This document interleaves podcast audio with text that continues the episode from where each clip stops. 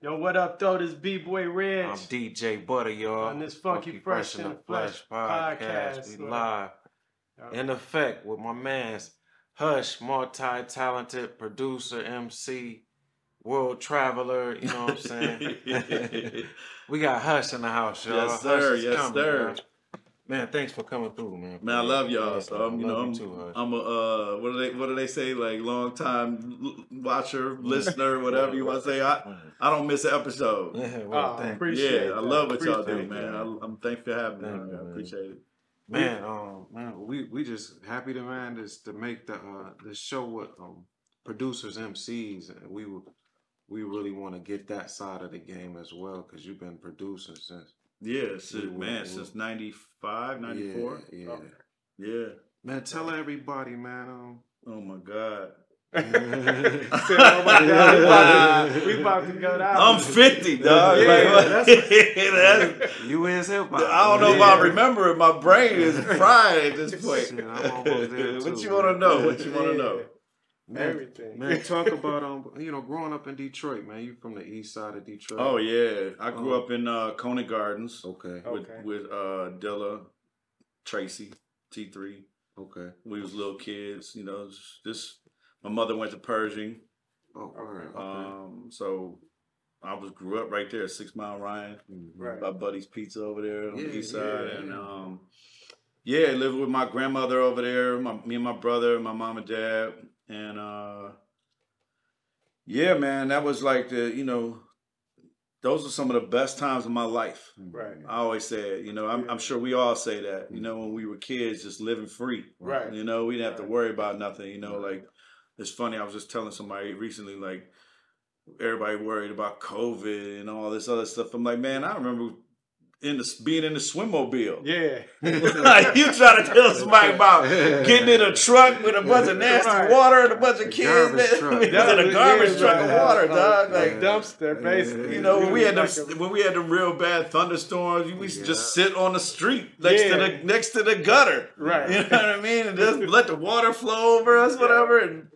like, man, man, they worried about Right. us catching the flu. Right. Man, please, Right. like you know how much stuff we, heaven. how much bacteria we was Right, exposed to as kids. right. But, but man, those are some of the best times of my life. I actually have a house, a picture of that house that I grew up on, on Ryan, uh, in a black and white canvas in my in my uh, house, Okay. just so that um, I, you know, I, I let my children remember Mm. along Right. with me. You know, sometimes I take them by there. You know, we shot videos by there, whatever, and just always just to let them know, like, hey, this is where I come from. Right. You know, and it's that way I never forget. You know, because I, I feel like a lot of times when you're in this business, depending on how much success you have or whatever, sometimes the business can stray you away from that. You know, Right. like you, you may use it as a selling point. Oh, I'm from Detroit, or you know, I'm from the East Side, but to really just it be ingrained in it and remember it, and, and to never forget that, you know, to the, the hum, it humbles you. Yeah, it keeps you grounded pretty Yeah. much. Yeah, It's you- crazy because me, me and um, me, I did a T three a documentary with T three. We was trying to uh, do a documentary with him a long time ago, and we went back to that neighborhood, and I was like, "Did you know uh, a couple white boys lived over here, or whatever?" And he was like, "Yeah, you know, Danny and David." Like, yeah, I was like, "Danny." Wow. We didn't even know it. This whole, the, our whole time being in, in the scene, we never Yeah. knew that we grew up b- Right. blocks away from each other, and and they played in my in my yard. We had the biggest yard on Ryan Road, Right, and my parents had always made sure that we had like all the baseball mitts, right. all the bats, all the balls, all the basketballs, you know, all that. And we would go up to Jane Field, and Jane, Yeah. we would steal the bases right. and bring them back to my house and, and set it all. Everybody played in my backyard, Right. and um, you know, and he was like, and then we ended up going to Buddy's Pizza and running into like all our friends from when we was growing up. Right. Danny Tracy, we was like, this is crazy, Man. and so uh, yeah, so I lived over there for the longest. Um, at some point when I was in my teens, my my dad became a uh, right before he became a Detroit cop. He had moved us out to Mount Clemens, so I was out there for like three years, right right as high school was starting around that time. And um, but then when he became a Detroit cop, he had to, we had to live back in Detroit, so we moved right. back in with my grandmother again, and then we moved over to uh over by um Denby. Okay. Also, was wild. I, I grew up on uh, Justine. Oh yeah, Eureka. You right over there. You, yeah, yeah all the spots. Eureka, Norwood. I yeah, Norwood. yeah. You you in the same neighborhood pretty much. I'm sure we knew the same people. Yeah, yeah you know, out of they whatever for whatever reason, yeah. this industry has always put us together six degrees of separation. Yeah. You know, I can like I could talk about so many people that in, that I've met just in being in the Detroit scene, it just been like, oh, well, that's my auntie. Oh, that's my uncle. Yeah. Yes, my daddy. And you're like, yo, this is that's crazy, you know, like. But growing up on on uh, we we were on White Hill for a while, and then um, we moved like a year later or whatever over to Lake Point, and it was like over by Houston Whittier. Yeah. Over there off of Morang. So that whole area over there, that was uh, you know, eighties. Yeah. What's '80s Detroit? Yeah, you can. You, I don't even gotta tell you. You know, yeah. I 16 houses away from the Currys. Right. You know. Right. They coming soon. yeah. Oh, Johnny's my man. That's oh, little man's my man. That's Johnny my dude. Curry, yeah. And uh, you know, all all the wives and the sisters lived down the street from me, and right. you know, White Boy Rick had his arcade at the corner of my street. His daddy had the arcade at the corner of my street, so right. you know we was always in there getting ice creams or whatever, and you know, and now he's out. I haven't seen him, so it's like you know that that whole scene was just like just entrenched in Detroit stuff, you know, whatever that may be. My dad was was always working, so I didn't really see him. He was on afternoons or or, or midnight shift. Okay. So my mother and my grandmother pretty much raised me and my brother. So in the eighties, shit, we was gone. Like yeah. it was just like, come back when the street lights come on. Like, right. yeah, okay. like my, they'd have to drive around the neighborhood to find us. You know, right. catch us on Dean or catch us on you know wherever, catch us on whatever street. And, right. And pull up on us and embarrass us in front of everybody. Boy, you were supposed to be in this house, but get in the car. Right. You know. But good times, man. It was all good times. I don't have any. uh I don't have any any bad memories of growing up. You know, I mean, even even with um, I mean, you had you have some of those memories that that are uh, you know for some people is bad. Right. You know, people shot. Yeah. Some people got killed.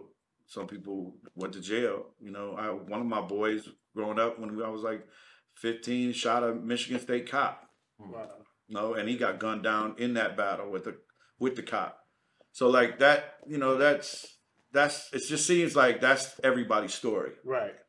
But I don't really talk about that that much. You know what I mean? I like to talk about the good stuff. Right. You know. It seemed like then it was um it was dangerous, but it was safer for younger kids at that time. Which is so ironic to yeah, say. Because we we was able to play and have fun. It just seemed like it was more dangerous for the teenagers and young adults. Yeah. Based on what you were into at the time. Yeah, I mean, plus look at them kids that was with the YBI. Yeah. Yeah. Them kids was like nine years old. Right. All them, all them little kids that was running around with Butch and them, like they was nine years old with, with Max Julien's 14, on. We yeah. that, but that all made that was that was hip hop to me. Yeah, yeah. That made me want to have a Max Julien. Yeah, I ain't gonna lie. Twelve years old, I had one. Man, what? I'm, I was 15, 16 and seeing yeah. seeing Rakim and them with the follow the leader coats. I was like, yeah. I want that. I want the gazelles, right? The 950 ones. Yeah. Like I want, you know, ponies. I want right. all that. You know. That's dope. So that was, that's just a typical Detroit life. Yeah, right. It was heavy. It was Run DMC land out here. It was yeah, bro. It was. It was Levi jackets and all that. You know, even like PE was rocking them Wranglers. Everybody yeah, had on Wranglers. Yeah, you couldn't be caught Le- dead in a pair of Wranglers now. So, so when did you start actually rapping, or which one did you do first? Were you producing, rapping, or kind of both? So I started. I I, I started rapping when I was like twelve. Okay. But it was like, I think it was kind of like how everybody kind of did. Like I would take songs on the radio, right? Switch the lyrics up, yeah, make them funny, yeah. you know that kind of stuff. And right. then I'd be in school and get caught, and then the teacher make me rap in front of the class. you know, uh, doing that kind of stuff. Right. Um, So, so what was the first hip hop record you like gravitated to? uh, first one was Planet Rock. Yeah. Planet Rock. E- even though I mean, it had lyrics, but it was more the beat because I was more in. I've just always been more into the beats when I was at, at that young. Like even like Rec- Reckless by Right. Ice T, Yeah. Yeah, yeah. and you know I I told Ice I tell Ice this every time I see him. Like Reckless made me. Reckless made me want to rap, like rap, rap. You know, Right. be, it was it was to me it was when looking back now it's not more advanced than than the message or something like that the way they was rapping their Right. flow their cadence whatever He was so gangster. but it was just Yeah. something about it it was just so breakdance. it was so breakdance heavy to me you know what i mean because of the beat Yeah. Yeah. i think uh chris the glove did the beat yeah. you know and and that that track was just amazing to me Right. and i my dad worked for um chatham supermarkets Oh back yeah, I then. remember. It was like the Chatham, like yeah. the grocery store in Yeah, the hood, yeah. right? Right.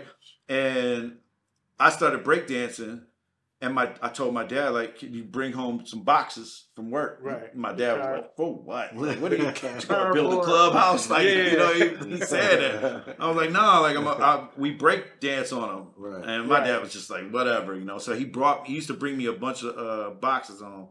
and I I went to Catholic school at the time in Hamtramck, and I used to take them there. And my teachers would let me like put them on the floor in, in the community center. Right. and nobody was breakdancing except me. Right. and then i started breakdancing and other people wanted to breakdance and then i wasn't teaching them how to do it. We was because we was kids but they were just doing a style of it or whatever and then we, next thing you know we all breakdancing and now we having talent shows there. We're having school dances. Right. they never had school dances before at, at the school so you know that but it was Ice T's Reckless that made me want to Inspired. Concentrate on being like, okay, instead of doing these parody songs, Yeah. write my own. Yep. You know, so I would I I started out taking his lyrics and wrote all his lyrics out. Yeah.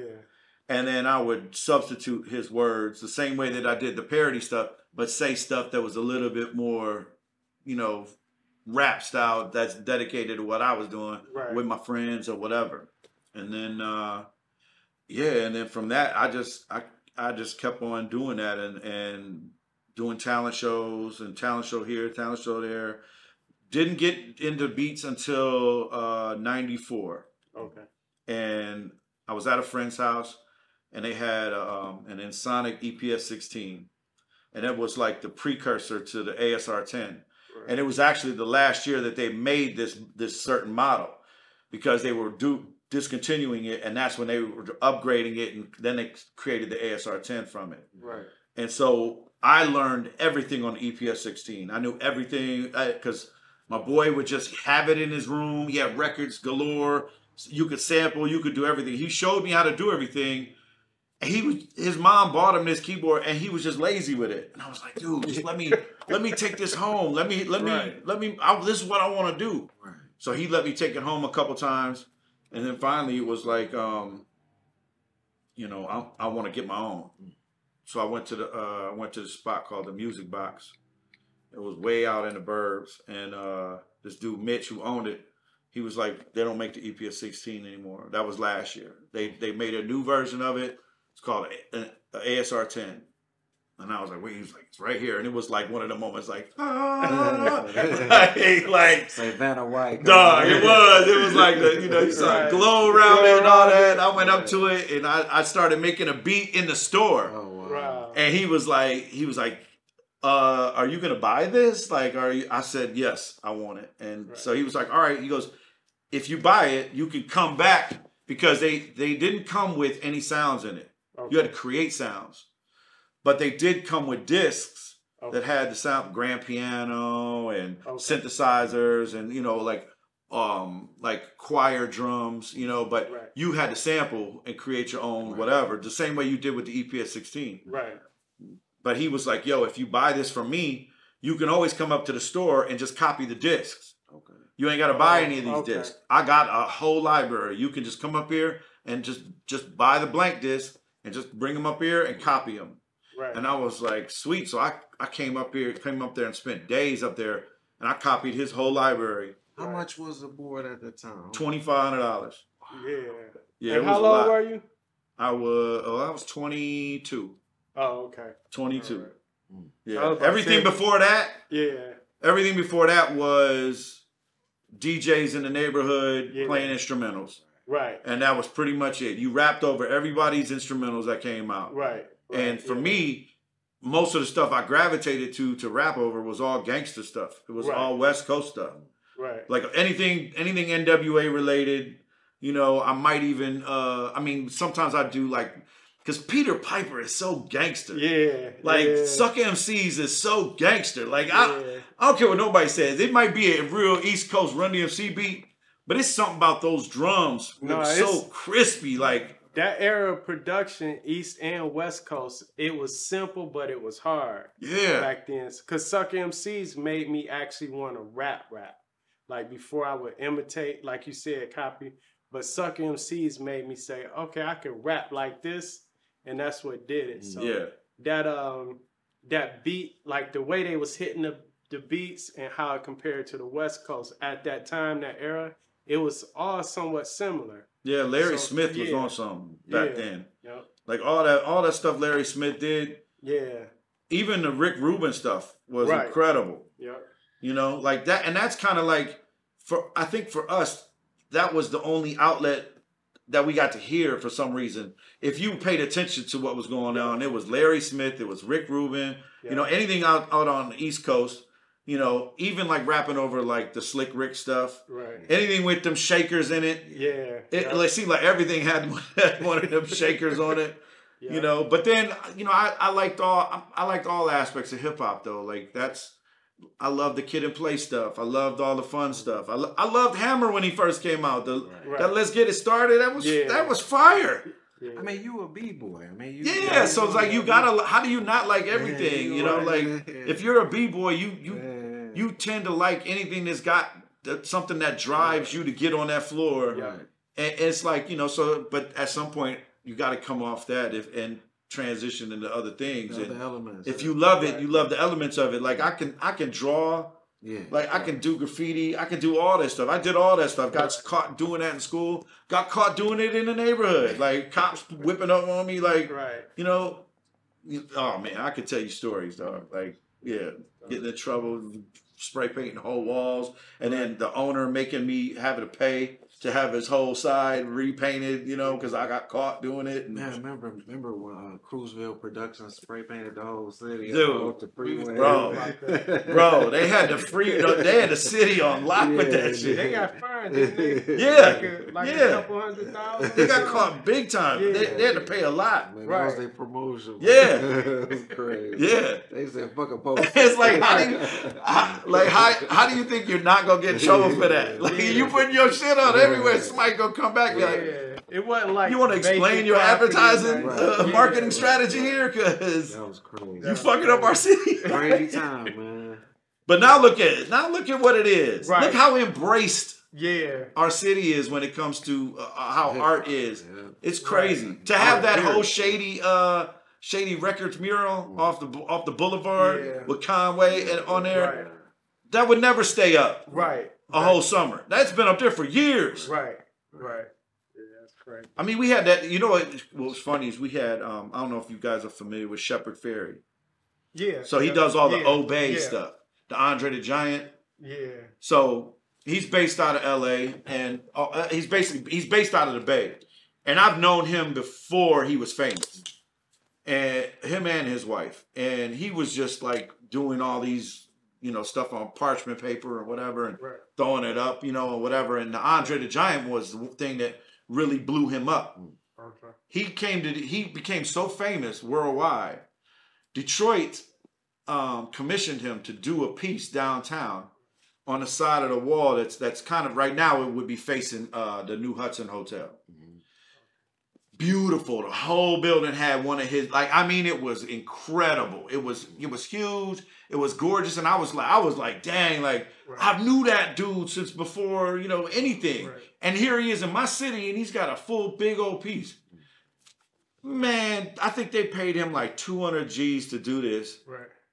The next summer, they like built a parking structure in front of it. Yeah.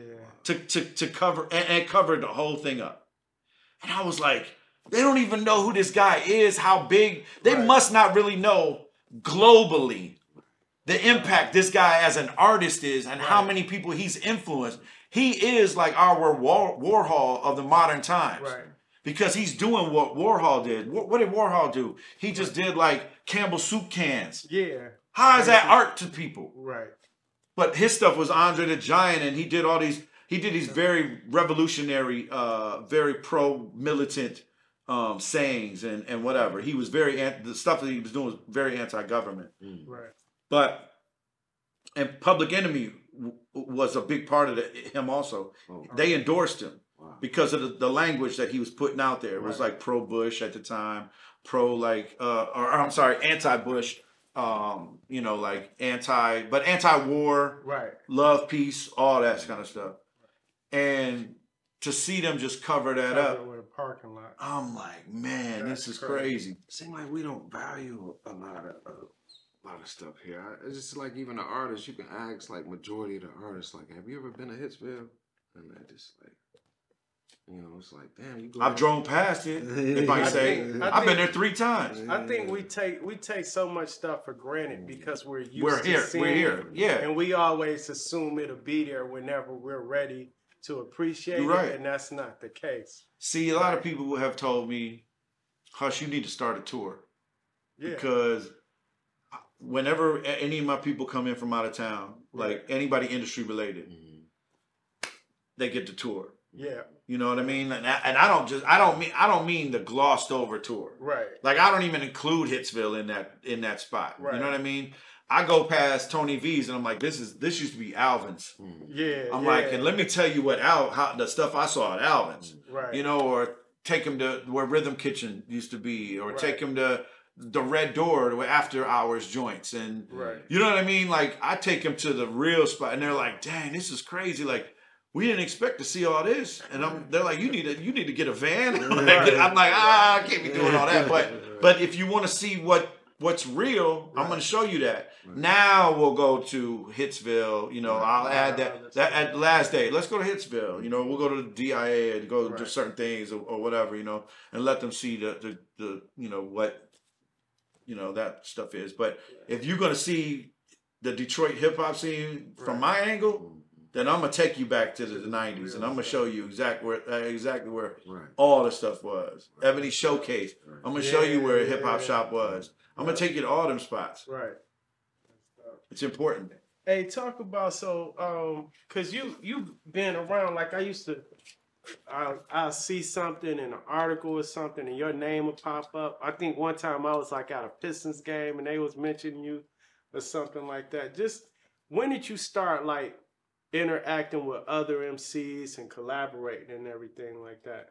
As far as really getting into the industry part But you of got it. the most M collaborations though, right? I think I got the most collaboration of anybody in the city, Yeah. probably of everybody. Right. Just because I was, I became friends with everybody. Like Right. everybody, at some point, everybody was crashing on my couch. Uh, you know, at one point in, in the in the late '90s, my house just became a flop house almost. But right, um, so it's weird. Like I ended up going to an adult ed school, Kelwood, over in East Detroit okay, only because I screwed up so bad. And so I screwed up my high school years so bad. Like right. I didn't care about school. Wait, hold on. When we say East Detroit, we're not necessarily talking about the east side. We're talking about what is now Eastpointe, right? Right. Exactly. right. A lot of people don't know that. So when you East hear, Detroit back in the Back then it was East Detroit. yeah, M, right. M said in his line, got chicks over out in East, De- East Detroit. He was talking about Eastpointe East Point. because the city, for some reason, didn't want to be affiliated with Detroit. They voted to change the name to Eastpointe. yeah. So history lesson. It's so crazy because there's so many East Points in this I've been to in the country. right. Every Yeah. every major state has a East Point somewhere, you know. But um, I went to an adult ed called Kelwood, and at that school, this was like my my uh, this was my senior year. right.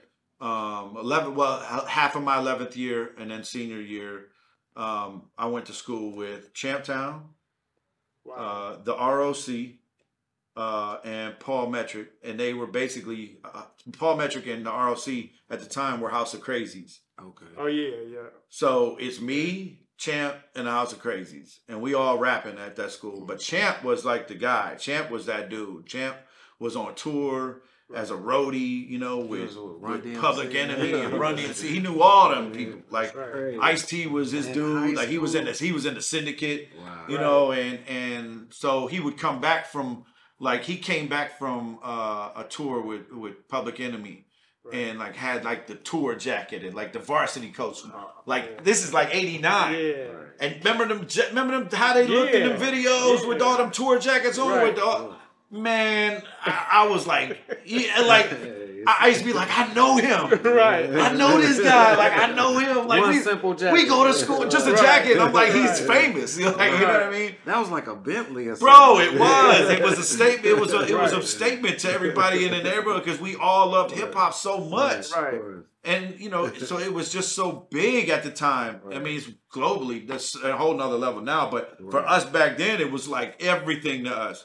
And so he would come back to school with that stuff on, and you know, so we, I got to interact with those guys, but I never did anything with any of them. Okay. Um, and then uh, '93, uh, it was about 80, like four years later, I ran into Champ at a uh, at a Snoop at a Death Row show at Club VIP, Okay. at VIP International. I think that's what it was called back then. Everybody was there except Dre um, and Suge, but Snoop, the Dog Pound, Rage, Nate Dogg, everybody was there Right. and um, Champ was there with Uncle Kracker. Wow. Now, Uncle Kracker and I had known each other since Mount Clemens days because I would skip school and go to this gas station that Uncle Kracker's dad owned.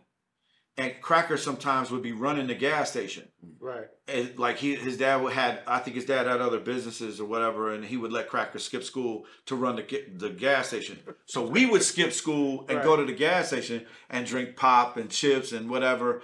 And Kid Rock used to DJ my high school, so I knew all tho- that little crew. Well, Champ was down with Kid Rock because they put Kid Rock in the Beast crew. Right. That was like mm. I think I don't know if Eshawn was in that, but it was like Champ, uh, Black Man Mhm. uh, Kid Rock was in it, and they was like doing big things on the, on the east side. And and at the time, Kracker was Kid Rock's DJ. So I seen Champ and Kid and, and Kracker, and you know, and he was like, "So what you been up to?" And I'm like, "Yo, I got this keyboard now. Like I'm making beats. Like I'm I'm working on the project, whatever." He's like, "Let's go do some stuff." Right. So I started doing stuff with Champtown. Then that that it's just weird. It's just how things just explode after that. Because after that, through that interaction with Champ, I met Uncle Ill, Okay. and Uncle Ill and I ended up forming the Ruckus together. And then through meeting Champ's producer, um, which I had, I had a group called the Ruckus before Uncle Ill. It was me and this other guy, but this other guy wasn't serious about it Right. That guy I had was doing he was rapping or whatever, and his producer was the same as Champtown's, this dude Mannix. Okay. And when I went to meet Mannix, I met M. Okay. So like and M lived blocks away from me on Novara. Right. So we we all had the same friends. One of my best friends lived across the street from him. And this girl lived across the street from from him also that I knew, and that was kind of like in our little crew. right. So just that little click, you know, turned into other things. Like I'm like Champ introduced me to Proof at St. Andrews. right. Then once you meet Proof, like you gonna Yeah, run you into gonna- everybody, at that point, Proof, you know, yeah. because then I started going to St. Andrews, Right. and then when I was around St. Andrews, I'm I'm running into everybody, and and I would go to the hip hop shop, but I was more or less like done battling people. I was Right. battling people in my school, Right. but then going there, it was like I really wasn't hip on battling. At I didn't feel like battling at the time, right. and I felt it's weird because I felt like when I was there, and I saw all the major battles that was there. Like I saw Bizarre roast people some days, like right. so so so different than what he is now. Right, but right, right. people don't really realize how, what a ill battler Yeah. Bizarre was, you know, or Fat Cat, or any any of those dudes. But I I had looked at them like they were just starting out, not knowing their their history or whatever they were doing. Right. I just know my own history. I was done, so I thought when I was done, everybody else would be done. Right. Really, they were they were uh, they were just, they just had it on another level Right. than what we were doing in school. They took it to the you know, to the shop, and it was on some whole other thin stuff. Yeah. Right. So I didn't really battle. I would just go there to watch and pay attention to who's my competition. Right. And that's kind of how it was. But then the competition became my friends. Would you have physical records out around then? No. Um I think we I think a year later, Right. Okay. a year later, um, Ill and I put out our first album, Okay. Quiet as Kept. Okay. And we put that out independently. Um, and we sold like five thousand CDs out the trunk. Wow. That was the compilation George. No, that was that was that was the first album. Then then we put out the compilation, Right. right. Which was um uh what was the name of that? Best kept secret. That was Yeah. dope. Yeah, because that's the first time Bugs ever really got put on on anything. Wow. Because uh, he had these streets. Yeah, that was The house shoes did. classic. classic. Dude, that is a classic. super classic. classic, man. That's another guy. That dude, man. he- that that dude was Yeah, Bugs that- was- Bugs flopped Bugs at my house, dope. bro. I got stories I on. remember going over there, and, Bro. and Bugs and him was there, and you making beats. Just, Yeah. Just see y'all. It's just like when I see you there making beats, I'm like, oh, these guys are real b boys. Like, Yeah, man. you know, just like you, you know, well rounded. It was our life. It wasn't too many cats like you in making beats like that that early. I think there. Hip-hop. I think. I think. I think they. I think they might have had other aspirations. Right. You know what I mean? Like, I think a lot of them. It's weird. It's. I was afforded being able to do that because my girl would pay the bills. Right. You know what I mean? At the time.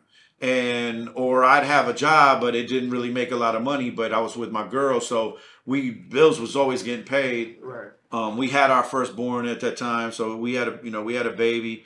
But um, I was so dedicated to getting on. I wanted a record deal so bad. Me and Uncle Ill, that was our life. We like entrenched ourselves into knowing every aspect of the business. I mean, we bought we bought a book called this this business of music. Yeah. I read that thing. that, the white, like the white paper Blue. back, blue. Yeah, but it was yeah, but yeah, they had a Yeah, I hard. I I had a hardcover edition. It was like this big. Okay. All right. I read that thing front to back. I must have read that thing like three times. Right. We had a a, a really good lawyer, Howard Abrams, from uh, University of uh, U, UADM Okay. or UAD Law School down uh, over by uh, by St Andrews, about down in Greektown, Okay. um, who never charged us Mm. Wow. to do any contracts or nothing like that. Um, and we were just we were just doing everything we could. We booked our own shows. Right. We we book our own nights. We pay our own, you know, pay pay the pay the venue. Right. You know, we'd rent it out. We do we did all that stuff on our own because it was like we we watched Kid Rock. We watched what Esham did. And they were our heroes when it came to that kind of that kind of business. Right. You know, especially real life. Real life was man from the east side. Yeah, Man, you, yeah. you couldn't go nowhere where James and them was at. That that they wasn't doing stuff that was like aspire making us aspire to be like them. Right. Different type of music, but their business was ill. It was like Right. that's how they got man. And then we knew our fans were white, Right. right? So like if we if we had a show at St. Andrews or you know or Ebony Showcase or whatever, the only people that was going to show up was our friends. Right. I mean, keeping it real, ninety nine percent of the shows in the nineties was all rappers and DJs. Yeah. It was just all our clique. And but the, the the dope shit about it was we supported each other. right. Yeah. Right. So every you oh you got a show next week, everybody went to it. right. I got a show next week, everybody came to it. But that also made you better because, like, if I'm there, we're critiquing it different than just the average fan. Like, if you just performing a bunch in a bunch of a front of fans and you sitting there, they're just hurrah, Yeah. hurrah, right? yeah, But when you got a bunch of your peers there, it's a different vibe. Now they go home and be like, "Shit, we got to come better next time we perform." Right? yeah, to So- steel sharpens steel. Exactly. But at the same time, you couldn't. I mean, this generation is different. yeah, our generation was okay i'm at this show i'm at st andrews right, and i'm there watching slum they doing Look of Love for the first time. I knew when I left that show, Right. I can't go and try to make that. That's their thing. Yeah. yeah. I'm not going. I'm I'm not going to try to recreate that. right. I saw the rabies, uh, Swift and Beretta. Swift and Beretta, and I was like, this is the this is the E EPMD of Detroit. Yes. Yeah. Uncle Ill and I were like, we are naughty by nature of Detroit. That's the way we looked at ourselves. We ain't gonna be them. We gonna do what we do. That's why we did songs like "We Came Here to Party" and like had had Cadillac Dale on things with us Right. because we was trying to be different than what they was doing. They was more of that street Right. hip hop, not like street street hip hop, Right. but it was just different than what we was doing. And everybody had their thing Right. at they little niche and you left it alone. Like even seeing like like I was going to say House of Krazees or Esham, like they had that horrorcore thing locked. But they still Esham didn't sound like horror didn't sound like House of Krazees too Well, much to too, me. But too, it seemed like back then that that the East Side was pressing them on records and stuff. It was like, um, you know, Yeah, we had Archer. you had stuff to choose from. We had a we had a pressing plant yeah, Right. on the east Yeah, side. yeah. How could you not utilize that? Right. You know? every, every store I go Every- to, I see at the Ruckus. I- bro we were we were we were we were really it, it may seem like we were so like hot on that but at the time it felt like we weren't doing enough yeah, Yeah. but we had got we had got a deal with federation records which was mark kemp and and um Rico. and rico and dj amf um and we put out episode one which had uh which had Eminem for the first time on any record saying Slim Shady. He had never said that on the radio before, or on a on a on a on a record. He had never said that before.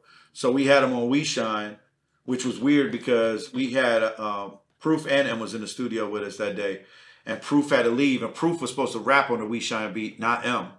Wow. M ended up rapping on the We Shine beat, and Proof ended up rapping on the beat we actually had for M. Crazy, but and I still have that. I ain't put it out yet, but I got I still got a vocal with Proof that uh, his mother before she passed, Pepper told me like she she was like you got to put that out, Hush. I want I want the world to hear what everything my son's done, everything. Wow. So I talked to a lot of people. I talked to Super and I talked to I talked to Swift. I talked to. Right. I talked to Bizarre. I talked to Denaun and asked them, hey, look, I got you know, respectfully, right. you know what I mean? Right. This is my guy. But and and Bizarre and Denaun didn't want nothing to do with it, you know. And I I I respect that. You know, that's they you know they just letting let it go where it is. But I've got a vocal from Swift that's for it. I think I got something from Super that's supposed to go on it. And I think I got something. I might have something from Con- Kuniva. Might have put a verse on it too. I just haven't done anything with it, but it's going to come out this year. I'm finally going to do it. I think we're going to put it on this new project that we're I'm working on. But you know, like just knowing everybody from you know this person to that person, you just Right. gravitate to so many people. Well, too, y'all was pressing on records. People like gravitating to y'all a lot more too. It's like we, you know, it's not just freestyling and ciphering. Y'all, was, it was like okay, y'all were Federation. I remember Bugs wanted to sign Yeah. before he got killed. You know, Yeah. He was like Bugs just wanted to get on. he didn't care. you know He didn't care what it was. You could have had, uh, you know, gutter records, and Right. he was like, "I'm But that was the I'm on it. it. It was the professionalism. Yeah. uh, learning consignments. Bugs Bugs would have signed six record deals in a week, and all six companies would have had no clue about the other one. Right. And later on, 10, 15 years down the line, they would have found out and been like, man, George Clinton style. the bro, that Right. Bugs was my a different We would have been. Bugs with an dude. Bugs was my guy, bro. Bugs was crazy, bro. Give I- us a Bu- bug story, man, for real. Oh man, I, I got so many, dude. Yeah, I know you do. Bugs used to like, but like the days when we were real, really struggling, like didn't have no money, and he would come sleep at my house, uh, where you know it was like me, my girl, my my baby at. And Bizarre would stay the night sometimes, and my girl would be like, "Bizarre can't stay here no more because I don't want that mother fat motherfucker dying on my couch because he's snoring and pa- he had sleep apnea really bad, and he didn't have his machine at the crib Yeah. um Bugs would stay over and we wouldn't have no money. And Bugs was like, You hungry? And I'm like, Yeah. He's like, I'll be right back. And he'd come back, you know, he'd come back with like Burger King, like four bags of Burger King. And I'm like, dog, where you get that from? Oh, no, no. it's let's rob this motherfucker corner and shit. Like, dog, what?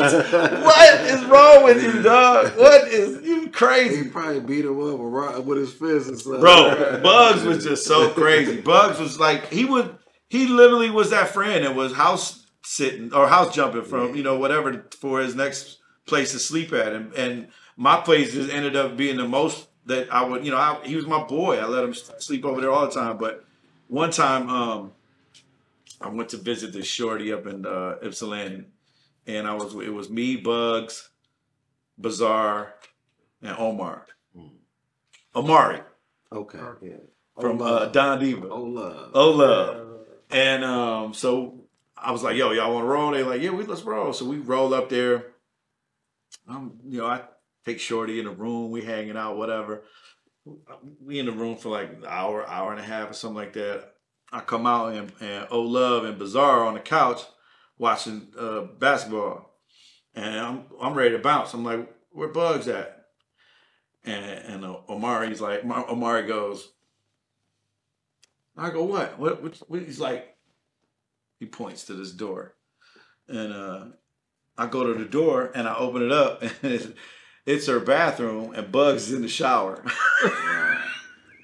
I said, dog, what you doing in the shower? oh, dog, you got a towel? Pass me a towel right quick. I said, man, you putting your dirty ass, stink ass clothes back on? Like, like you had your dirty, stink ass clothes. You jump in the shower to clean your body, for these dirty ass. Hey, man, just pass me that towel right quick, dog. She like, that motherfucker in my, in my bathroom. Oh, dog. I mean, we was dying Bugs was. D12 old dirty bastard. Bro, he was. He was old dirty bastard, bro. But that motherfucker could spit. Yeah, he was the greatest. Bro, he was the best freestyler to me ever. Like he I don't I probably have um I know I did three records on him. And after he passed, I tried to find out from his brother or his mom, like if they if he had left the masters anywhere. Cause I, I think he had did it at Mo Master. Um, but we could never find the masters. And anything that I got it was on a tape and it's grainy. It's, it's it sounds like shit. I could probably put it through a mixer or ma- you know a master remaster it somehow and bring up the levels on it or whatever. But um, the shit that we did was super ill. It was like right around the time I was doing stuff with Paradime, and the stuff that I was doing for Paradime was crazy. So he was getting a lot of B beats that Paradime wasn't picking Yeah. and that he had heard as I was making them. So he was like, "Well, if Dime don't want this, I want this." So then I would ask Dime, and Dime would be like, "Yeah, I'm straight," and then I would give it to Bugs. Um, I know that um, I think his cousin, uh, the um, his cousin who had got killed, 5150 Shug. 51th, yeah, had Shug, yeah, recipe yeah. Shug. Um, I think he had put some some of that out Yeah. but it didn't get put out like proper.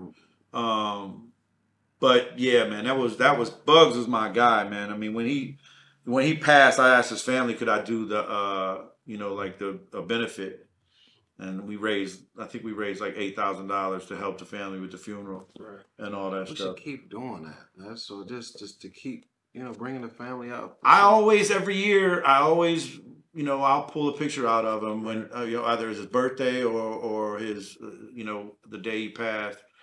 Um, just because I don't think that people. Uh, I think I think time has passed Right. where people don't you know they don't mention it as much anymore. You know maybe just they're busy. I don't I don't know what it is. You know people's life just life just happens. life you know what I mean? And and Yeah. that day might pass, and then they're just like, oh well, I, f- I forgot, so I'm not gonna I'm not gonna post nothing now. And I've been you know I'm I've been guilty of not being able to do it every year, and when it comes around time, I've got something going on, I forget. But when if I do remember, I always will put up something nice about him because he was uh he was a wild dude, but what he did for me as a friend, him and Proof, rest in peace. Both of those guys helped me lyrically. Right. Like they really, There's a confidence in them boys. dude. Let me tell you something. Them Pull the guys, confidence out of you, you bro. They them Whether dudes was fearless. Yeah. Fearless. Like, Proof was fearless. He didn't care. He rap about anything. I don't care. I'll rap about uh, Lois Lane, and I'm gonna rap the hardest street shit ever. Yeah. like he could do. He was just a chameleon. But if you knew Proof, you knew he was a chameleon anyway. in- in real That's who he yeah. was, right? Yep. So, you know, sometimes he would be at my house staying the night, and he had when he had uh, Motor City Records when he was with them. He stuck in. Yeah, and so he would he would come to my house and bring me T-shirts and stuff. Four o'clock in the morning, five o'clock in the morning, and you know, baby waking up, whatever. He'd be waking the whole crib up, and then we sit there and what you working on, Hush? What you working on? And I would just pull out like you know, a notebook, whatever. Oh man, just you know, I got let me read it Right. and then he would read it. And it's like he was proofreading, like the master was, you know, the teacher was Right. proofreading it for me. And he would be like, no, nah, don't say this part. This shit's whack. Get that out of here. Right. Oh, this word, everybody uses this word. You know, so he was he was helping me get to the level I want I, I needed to get to as a as an MC because he knew just through conversation, him and Bugs, I used to tell him like, and it's it wasn't it's not corny, but it was just like, man, I want to be the greatest lyricist ever. And Be, Right. be talking to them like that. You know, we was talk out loud. I mean, I want to be the best MC ever. And they'd be like, man, well, you know, if you're gonna do that, like, you know, you gotta like do something else. You gotta get away from the ruckus and do some solo, reinvent yourself, you know, things like that. Right. And so I got the opportunity when uh when M got a distribution deal for Shady Records. Um, me and Bizarre were the first people he came to. And he was like, I want to sign you. He goes, but I don't want to sign ill. And I was like, why? And he was like, I just don't think ill's on your level. Like y'all are good for what y'all do as a group. Right. Cause you know, again, we're we're like the naughty by nature. Like I'm the Treach, he's the Vin Rock. It's just always been that way. He's like, but you know, on the solo tip, I got you. And I was like super loyal to Ill because Ill had had my back. When we were pressing up all them records, pressing up them CDs, Ill was out there hustling to get the money for it. Like Right. I, I and he was my man. I'm not. I'm. I don't. I'm. I stay loyal with people. I don't. Right. I don't go behind people's backs like that. And so I came to him and I was like, look, and we had we had three record deals on the table. We we were about we were we were in a uh, decision actually be, be, between signing with Twism, which was Shaquille Sure. O'Neal, Yeah. and Ruffhouse, Okay. Okay. which was um this Fugees. this yeah they had Fugees, they had Cypress. Cypress, all that, and we we had been out to L.A. and been to like Cypress events, and so and and been cool with the people at Ruffhouse. They always would be. They would pick the phone up in a heartbeat to talk to us. So they they knew everything we were doing. So and and Shaq had flown us out to to talk to Twism and and drop off stuff with them, and then we did a. a um, a showcase for Twism Right. he- here that they came out here to see us. Right. Um, so we had things in the fire. Right. So I just went to Ill and I was like, look, M just offered me a deal with Shady. And he was like, solo deal? He's like, why don't he want to sign the Ruckus? And I said, dog, he just don't want you. He Right. just he you know, he wants me. And he's like, well, what do you want to do? And I said, look, let let's see what happens with these labels. Right. Let's see what happens if if it could pop off for us. Let's see. We we got this far because we was we were really. I mean that we shine and 150 MCs.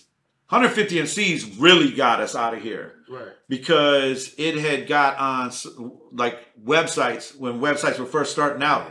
And so a lot of bloggers and stuff was talking about it. And then they put us in like top 10 lists. Right. So then labels started getting heavy on that. So that's how we kind of like started Y'all, talking. to them. y'all was beating up the streets. Wait, still. did- Beating up the streets. Yeah, trying. Flyers everywhere. Yeah. Did you have a? Weren't you working with another label? It was like another major or something. Was it later? Geffen, you talking What about. Geffen or Capitol? Or Geffen. That, but that, Okay. was- well, I had, well, I was talk. Well, this was later. Like, Okay. so M, I went back to M and I was like, dog, like, I'm going to see what happens with Ill. And then if nothing happens, I'll come back and, and holler at you. And M was like, all right, cool. He was like, well, you know, Jimmy gave me $2 million to start uh, Shady. I was like, all right, cool. He's like, I got a budget. We can, you know, we'll do whatever. All right, cool. Went back, just kept on, you know, maintaining a relationship with all the labels. And then AOL and Time Warner merged Yeah. and the Seagrams deal hit, and all the all the sub labels got dropped. Yeah. Every single one. It didn't matter who you were. Right. Shaq got dropped, Cube got dropped, Corrupt got dropped. Every anybody that had a sub label, Right. Ruffhouse got dropped from Columbia, um, and Shaq got dropped. So it was then it was a disaster. Now it's like we got nobody, and here I got this opportunity with M, but then I got no opportunity with the Ruckus. I got to go back and start this all over again. But I had already been talked to by M, so I went back to M, and M was like, "I can't do it." He's like, "I just signed a letter of intent with all of D12." He goes, and that's gonna be a project because I got to help him write the hooks, Right. and, and we got to get some content. You know, we got to try to figure out, you know, what we're gonna, you know, what the the song's gonna be like, and I got to come up with that. A lot of pressure on me. Right. He's like, and I can't do both. I got to focus on one. And I didn't even sweat it. I was just like, all right, cool. And from there, I started like venturing out and told Ill, like, all right, I'm gonna start doing my solo stuff. Right. And so I started venturing out. The first people I talked to was Capitol. And I had a hookup with this girl at Capitol. She took me all around. She took me to all through the label. She introduced me to Dilated Peoples, who became my my, my really good friends Right.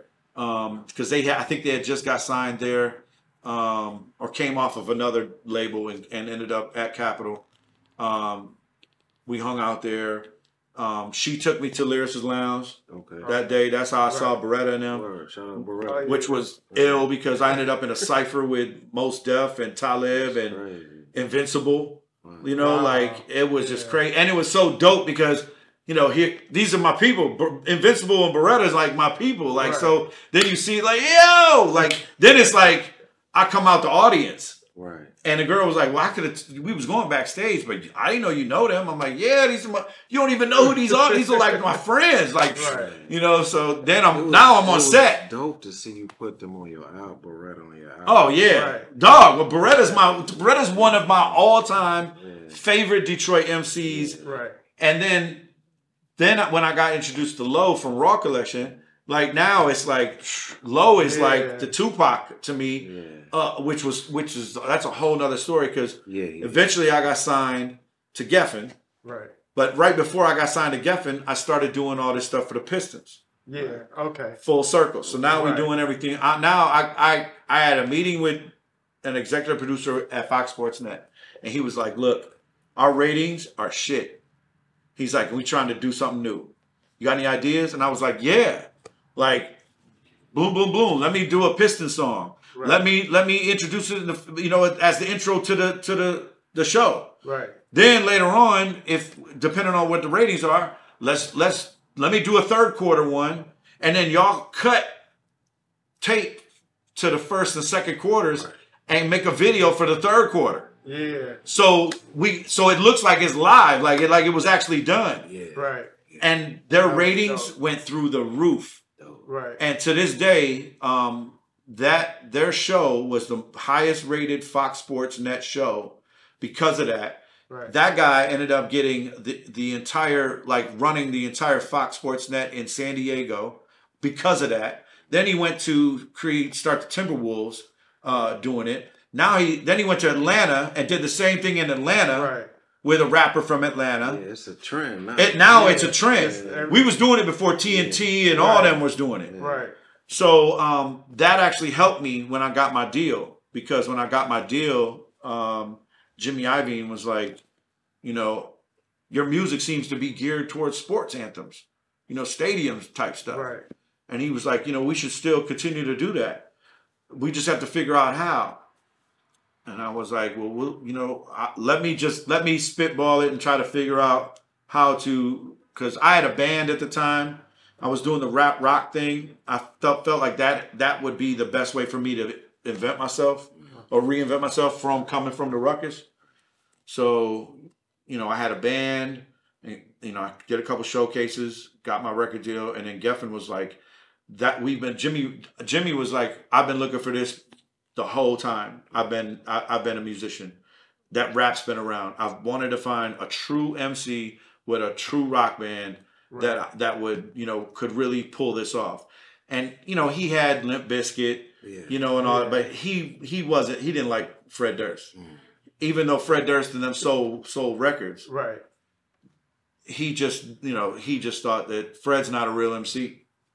You know, it would be doper if it was if a, a dope MC you know, a real MC fronted Limp Bizkit. Right. You know, same way that like Rage Against the Machine. Rage is dope. Yeah. Right. Zach's a real MC. Right. Right. You know, but they didn't have anything like that. Right. And it was kind of hard to tell where rap rock was going Right. because it was kind of like in the middle. And some days, you know, some years it was down, and some years it was up, and some Right. years it was down. You had POD, Linkin Park, Kid Rock was out. So you had all these types of groups, and I just get, I'm the first one that they see as a real MC that could front a rock band. And Jimmy's like, we got to figure out how to do this the right way. And I did a, um, I found out that they were making a uh, boxing show on for NBC. Okay. So sports and rap, you was doing Always doing it. You did it before uh, Welcome to Detroit City. Then. Yeah, Right. Yeah. The Right, trick- right before, way before that, actually. trick, and Oh yeah, Th- I mean, Right. Trick Trick created the anthem. Yeah, you know yeah, what I mean? Because Yeah. you know that hook M M did for that was just like Bananas. undeniable. You know what I mean? Tell me something. You, you the only one with a Nate Dogg video, right? And from Detroit. No, Obie. Oh, that's right. I had it before Obie though. I yeah, think. right, Right. right, right. I think I had it before right, Obie, right, right. or we had it at the same time. Okay. M didn't do a Nate Dogg video. He didn't do But- Till the Collapse video. No. Shake that, No, that was Akon. Akon. Um, what was the song he Till had? the co- to collapse, wasn't it? Yeah. I It don't was, think- it, and Nate I was don't on think till they I had- collapsed. But wasn't he on I don't something think else? he had a video for No, it. I though, don't he? think he never did a Yeah. video. Yeah. We have to look that up. So you But- did, yeah, okay. Well, I mean, M was in uh next episode video with Nate Dogg was was on that video. Right, but but I mean, as far as like Uh, artists actual with song, yeah, a Nate Dogg yeah, feature, Yeah. yeah, I, I Obie might have had the feature before me, or we had it at the same time Mm, Right. because he had the setup, yeah, of course. That was and that was, That was ill. classic. Oh my god, Yeah, that that was was so ill. classic. And he had uh Maya in that video too. I think she was the girl. yeah. Yeah. He had the remix with Redman and Lloyd Banks. all Yeah. Yeah. Oh yeah. That was so That was Nate was my boy. Nate Nate and I became really good friends. Nate's manager, he used to manage Stevie Wonder Mm. And all like like major R and B, like old school. right. His manager Rod was was the shit. He was he would take me aside. He would call me and be like, uh, "What? How's your publishing? What's Right. going on with your royalty rate right now? You know, you got this going on. You need to be doing this." He was Right. so on me. And then Nate, it was like it was it was a weird thing how that came about because I was Jimmy had hit me up and was like, you know, you have access now for your album. Who you want to be featured? You've got you're on Geffen. Your sister labels is Interscope and A and M. So between A and M, Interscope, and Geffen, was you got the plethora. But I'm Yeah. I'm on Geffen because Geffen had swallowed up MCA, and MCA had the Roots, Common, Black Star, Mary J. Blige, right. uh, was, Snoop, yeah. um, and Dilla had an album. I think when they, but Dilla, Dilla got dropped from MCA before they got swallowed up. But um, but they had his album. E Dub was there too. E Dub was there, yeah. Um, so I had access, and so he was like, "Well, who do you want to do features with?" And dog, I was stupid with it. I was like, "Bro, are you kidding me? I put Sade, I put Sade, I put Mary J, I put Gwen Stefani. Wow. Dog, I was crazy. I was, uh, man, come on, bro. I'm not like what you think. I'm like. So he was like, "Yeah, no, that's not gonna happen. Like, you, no, we ain't gonna blow it, dog. You, your whole budget is blown on each one of them. Like, yeah, so he was like, um, he was like, just listen to your tracks or whatever you're making, and maybe you think of somebody at the time. So I had a song, Let It Breathe, and it was I had the first verse. It was like basically like I did 150 MCs, but it was like shouting out old school hip hop and how you know what it meant to. It was like it was like telling the story of hip hop. The first verse, how like it had got locked up. And you know, like all this stuff, and it came out, and it, you know, it was a block party, and all that, you know, whatever. But the way I did it was, you know, very creative Right. and I knew like it, was either gonna I, I could either put Mos Def or Talib or Common on it, and Mos Def wasn't available because he was shooting a movie and Common was shooting a movie, but Talib was available, and so I got Talib, and I had met Talib up at up at Interscope offices um, with DJ Quik, and so he knew who I was, and I and even though I had done a, been in a cipher with Mos Def, he ain't gonna remember that. That was like back in Right. 2000, where it was like years before that. So you know, and, and he was probably wasn't paying attention to me. In Common, that would have just been a, a simple.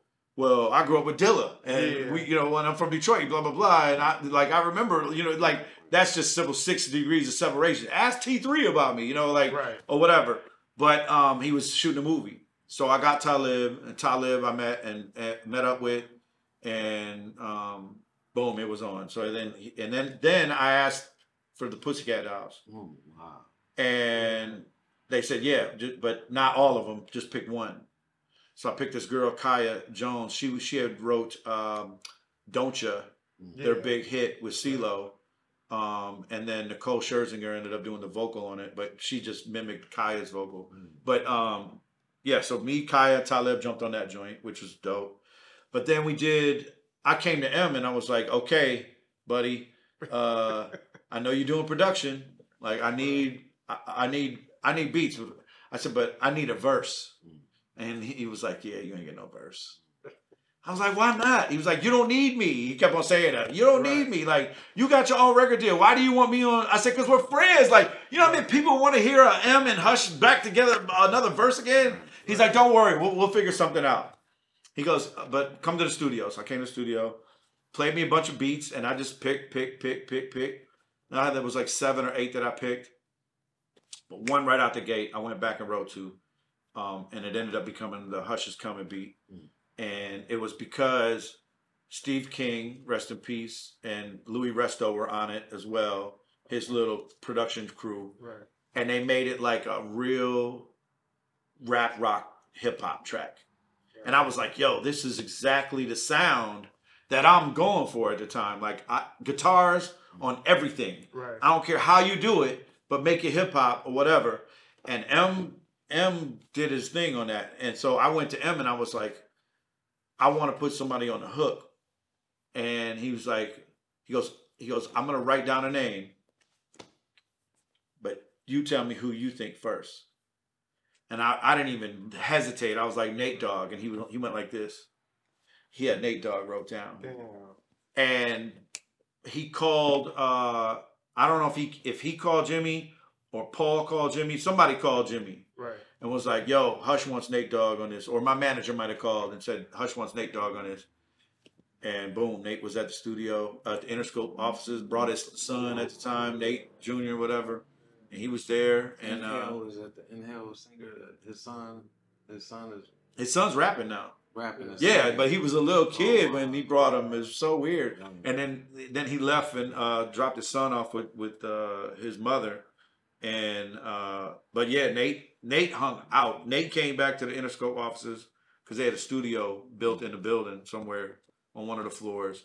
And um, yeah, we we sat there. and Nate brought in a jar.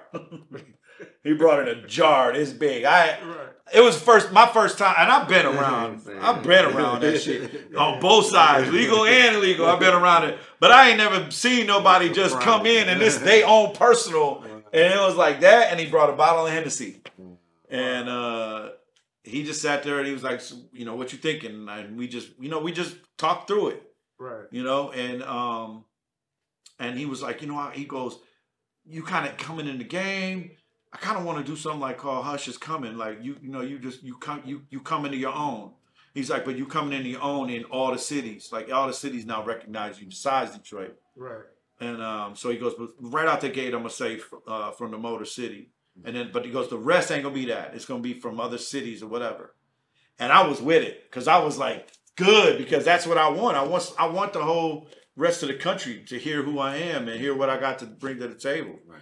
So you know, he knocked that out, and then um, we stayed in touch. We talked all the time, man. We talked on the phone a lot. He met my parents. He met my brother. Like Nate was just so freaking cool. Um, I I we had um I went on tour with him for the anger management tour, and Paul called me uh, when we had just got done with Madison Square Garden and said, "Hey, uh, we're gonna have you open it at Comerica Park." He goes, "What you want to do?" And I said, "There's only one thing to do.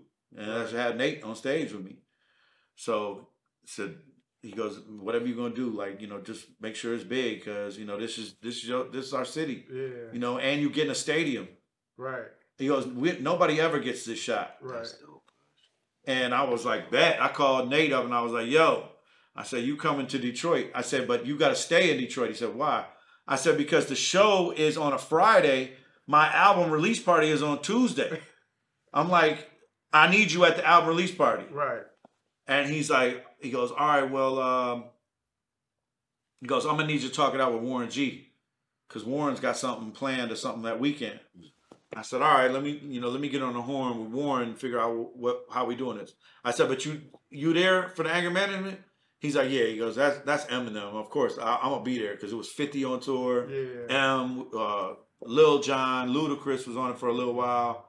You know, all the G Unit, obviously. Um, and Paul had asked me and Trick to open Okay. because Trick had had just put it, his album was coming out same time as mine. Right. Because Trick is crazy.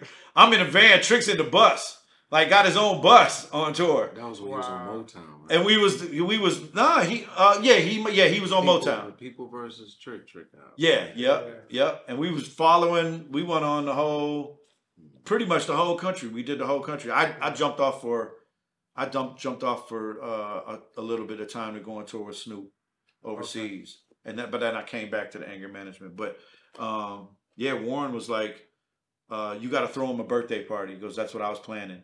He he goes, he didn't know I was throwing him a birthday party, but um, if you can, you know, it's gonna be his birthday that weekend, so need you to throw him a birthday party. And I was like, no wonder we get along. We both Leos. Yeah. I'm like, oh, this just makes sense. So I threw him a big ass birthday. We did the show, and then I threw him a big ass birthday party at Envy, Right. and it was fire. We had a man, we had uh, we got trashed that night. We had so much fun, and then then I had my record release party at in Mount Clemens at Emerald Theater, Right. and nobody had a clue. Nobody had a clue he was coming.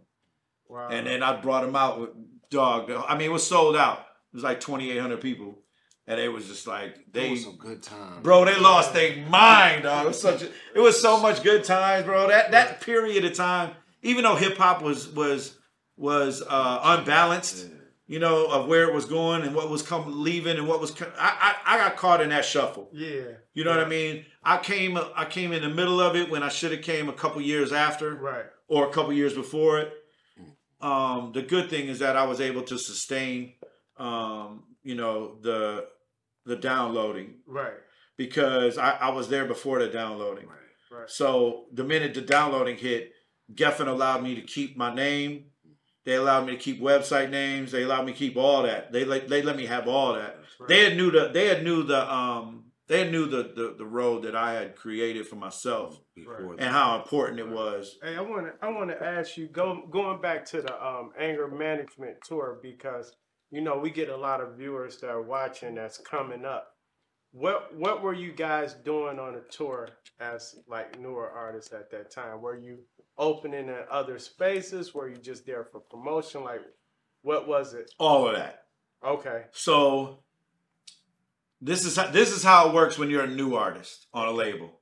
all right, and and the label says, "Hey, we have an opportunity here because let me let me try to let me try to put this in perspective. So, let's say and just this is hypothetical on the levels, okay? okay, Let's just say Jay-Z is at the height of his career, right? And he's on your label. right, But you're Cameron, right, okay? You're not Jay-Z, right, right? And this is not Cameron or uh, this is, this isn't Cam or Jay I'm talking about. I'm just saying in, in the if you're gonna hypothetically put it in this in this in this you know category, right, they're on the same label. The president knows that Cam is got street records that could compete with Jay, right, or he could get to to Jay's status because Jay is possibly on the way out, right?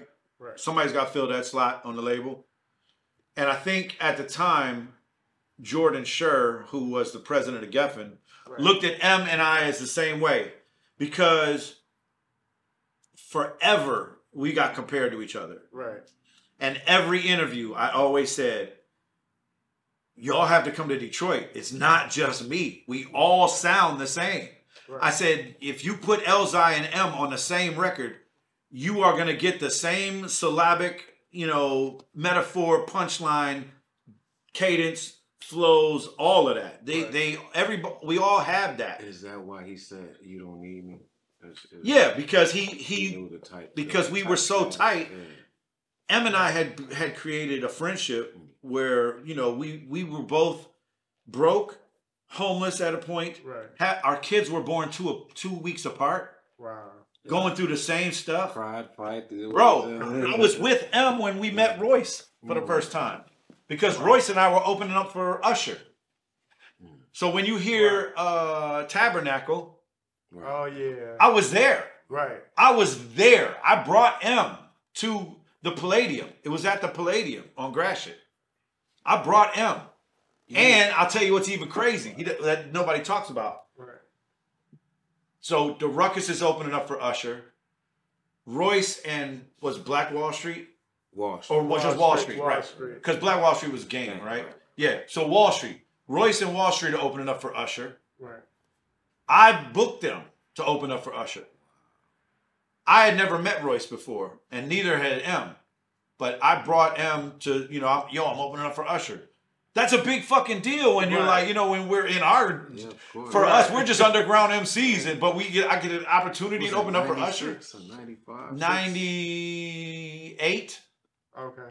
Okay. I think it was like 98. 98. Yeah, Okay. ni- Royce nine- did it, right. 97, 98. But it was the um um uh all I do all I do is think of that that Right, right. that Usher. He was a Okay. kid. Yeah. There Yeah. was a kid. uh, Right. I think Jermaine Dupri had, was doing records on him at the time. Yeah. I think it was okay. his second second album. Right, right. Okay. But still, it's all it's all girls. The whole audience is girls.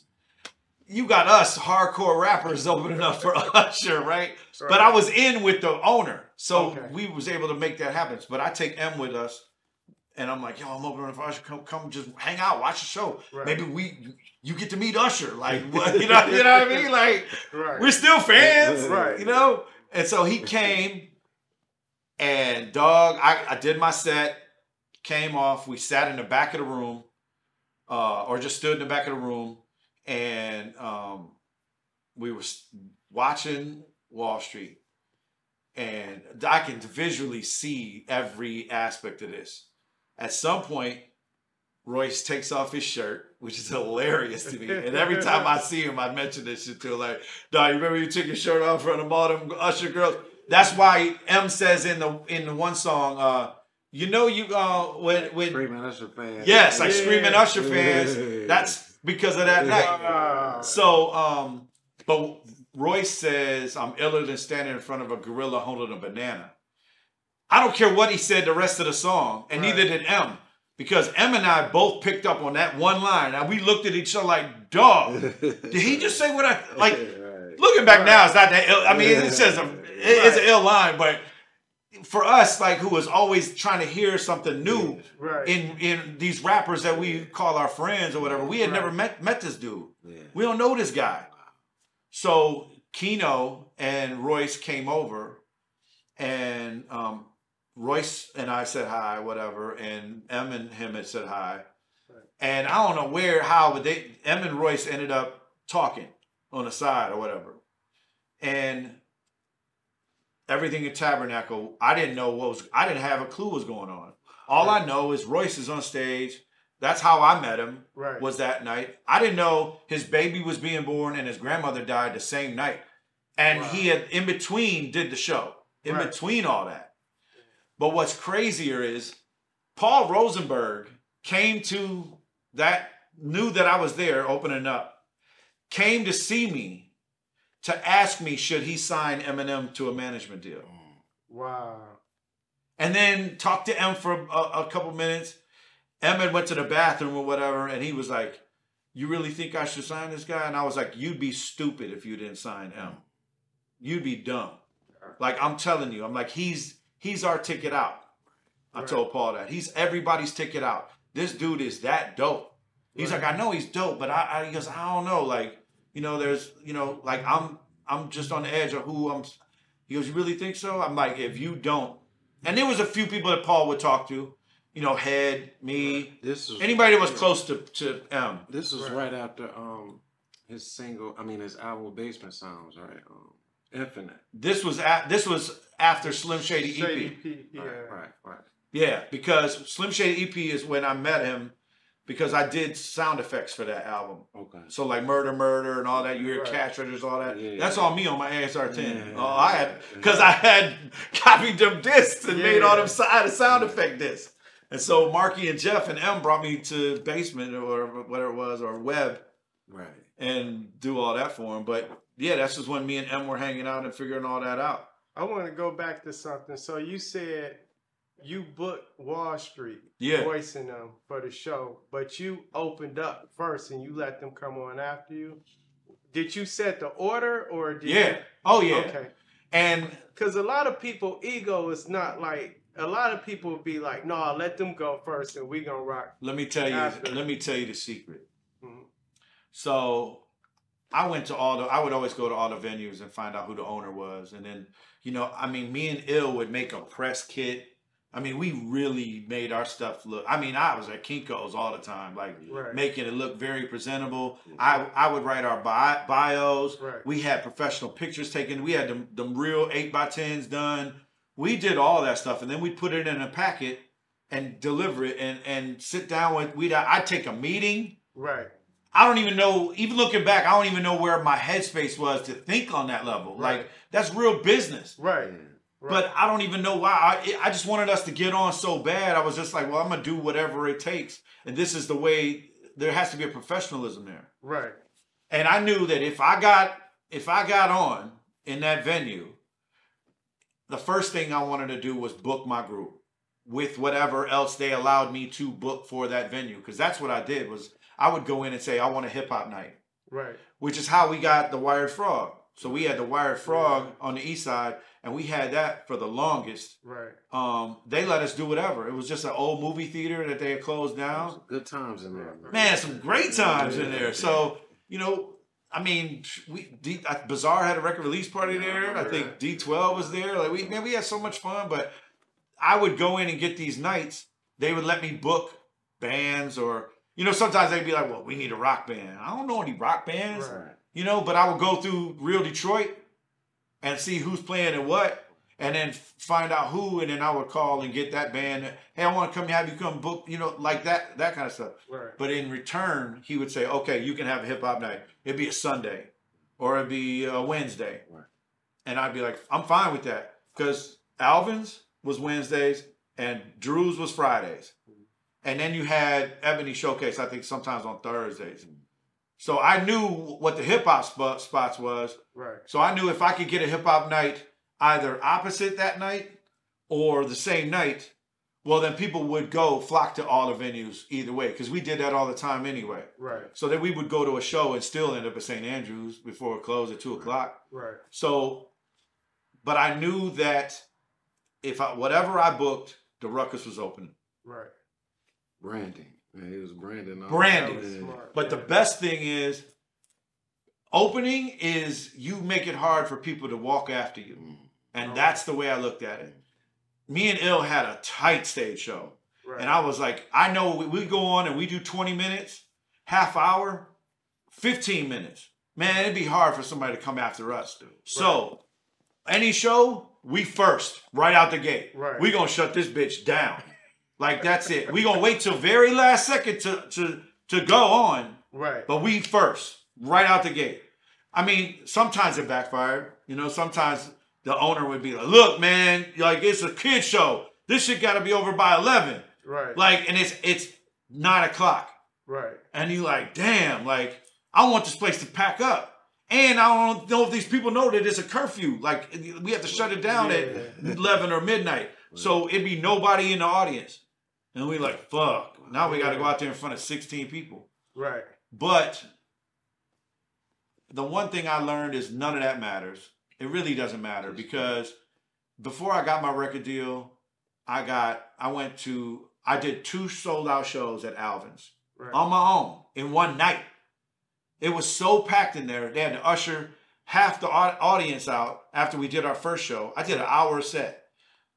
It was so packed, we had to usher half that crowd out because there was a line all the way to 94. And we ushered them in, and I did the show all over again. This was Rose's Razor Blades record release party. It was some good times with Bro, That's I- solid album. Bro, it was so much fun, and then and then the second show was even better than the first because I was relaxed at that point. Yeah. Then I'm seeing all my friends there, and they all like geeked up, you know, and every you know everybody in the city, it all came out for that. vinyl out. Bro, I had vinyl, I had shirts, I had merch, I had I had TV screens on the Right. on the on the stage. I was getting ready to leave to go to LA. So it was like everything was perfect. So then after Let me- that, wait, hold on. Did you have a manager at the time, or were you just in tune with the business aspect of it? so I had a business manager, Okay, but he was an investor okay, who didn't want nothing to do with the music business. right, But I sold myself to this guy and said, "Look, because he was getting ready to dump all this money into this other artist that I had that I was making beats for, mm. and I felt bad because I had did I did a whole album on his boy, and then I and he was his boy was the first one. I did a whole album, right, ten beats, hundred dollars a piece, thousand dollars, boom. This next guy, um, no, he did twelve beats on that guy, so it was twelve hundred dollars. Paid me. Cash.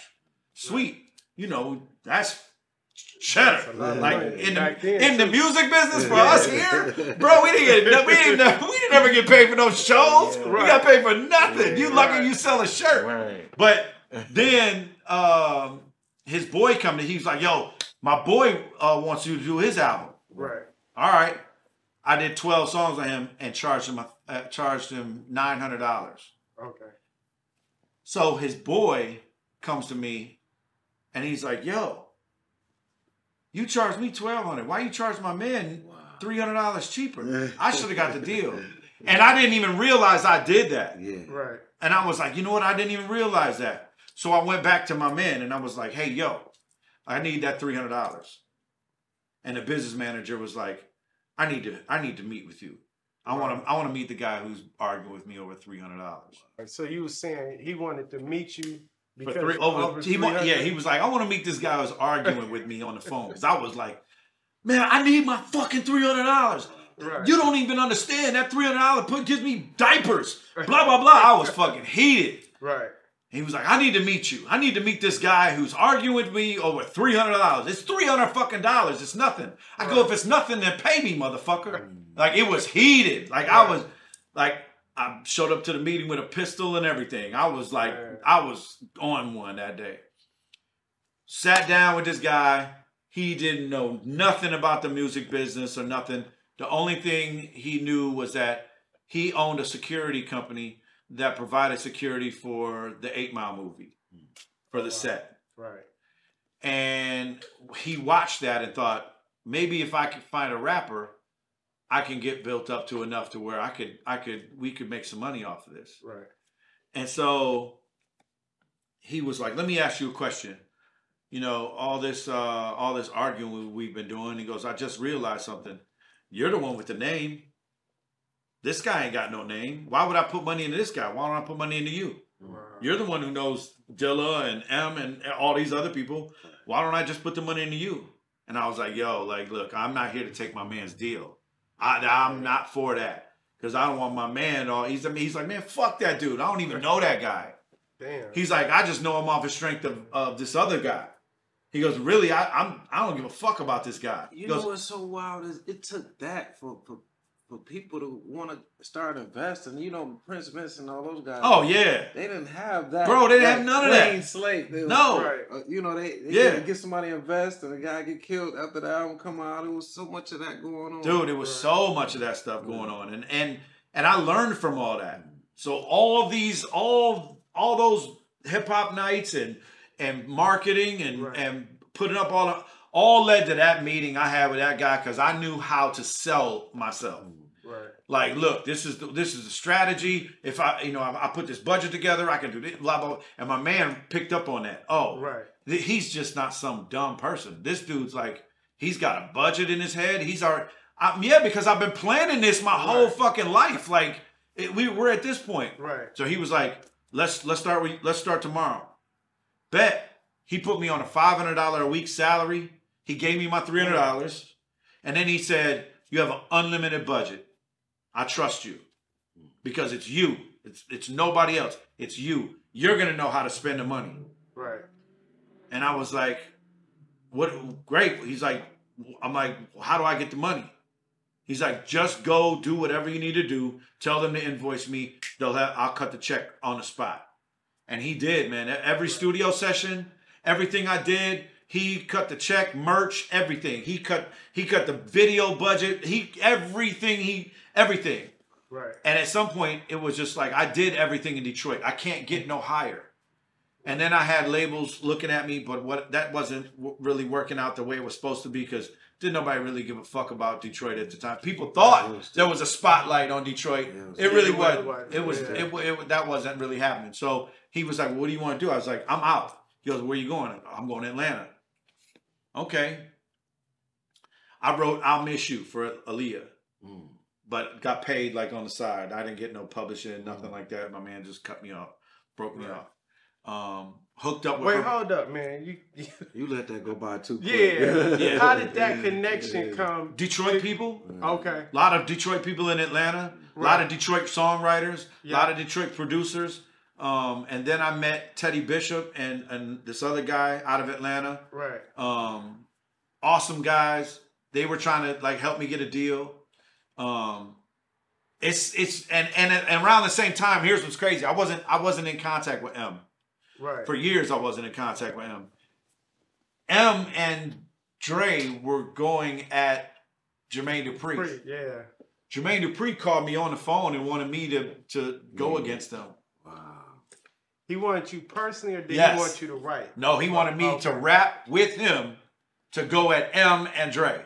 Because he thought I was the only one who could go at M because I know M's background. Right. I know he don't know shit about M. Right. And I was like, you You're crazy. Right. You crazy.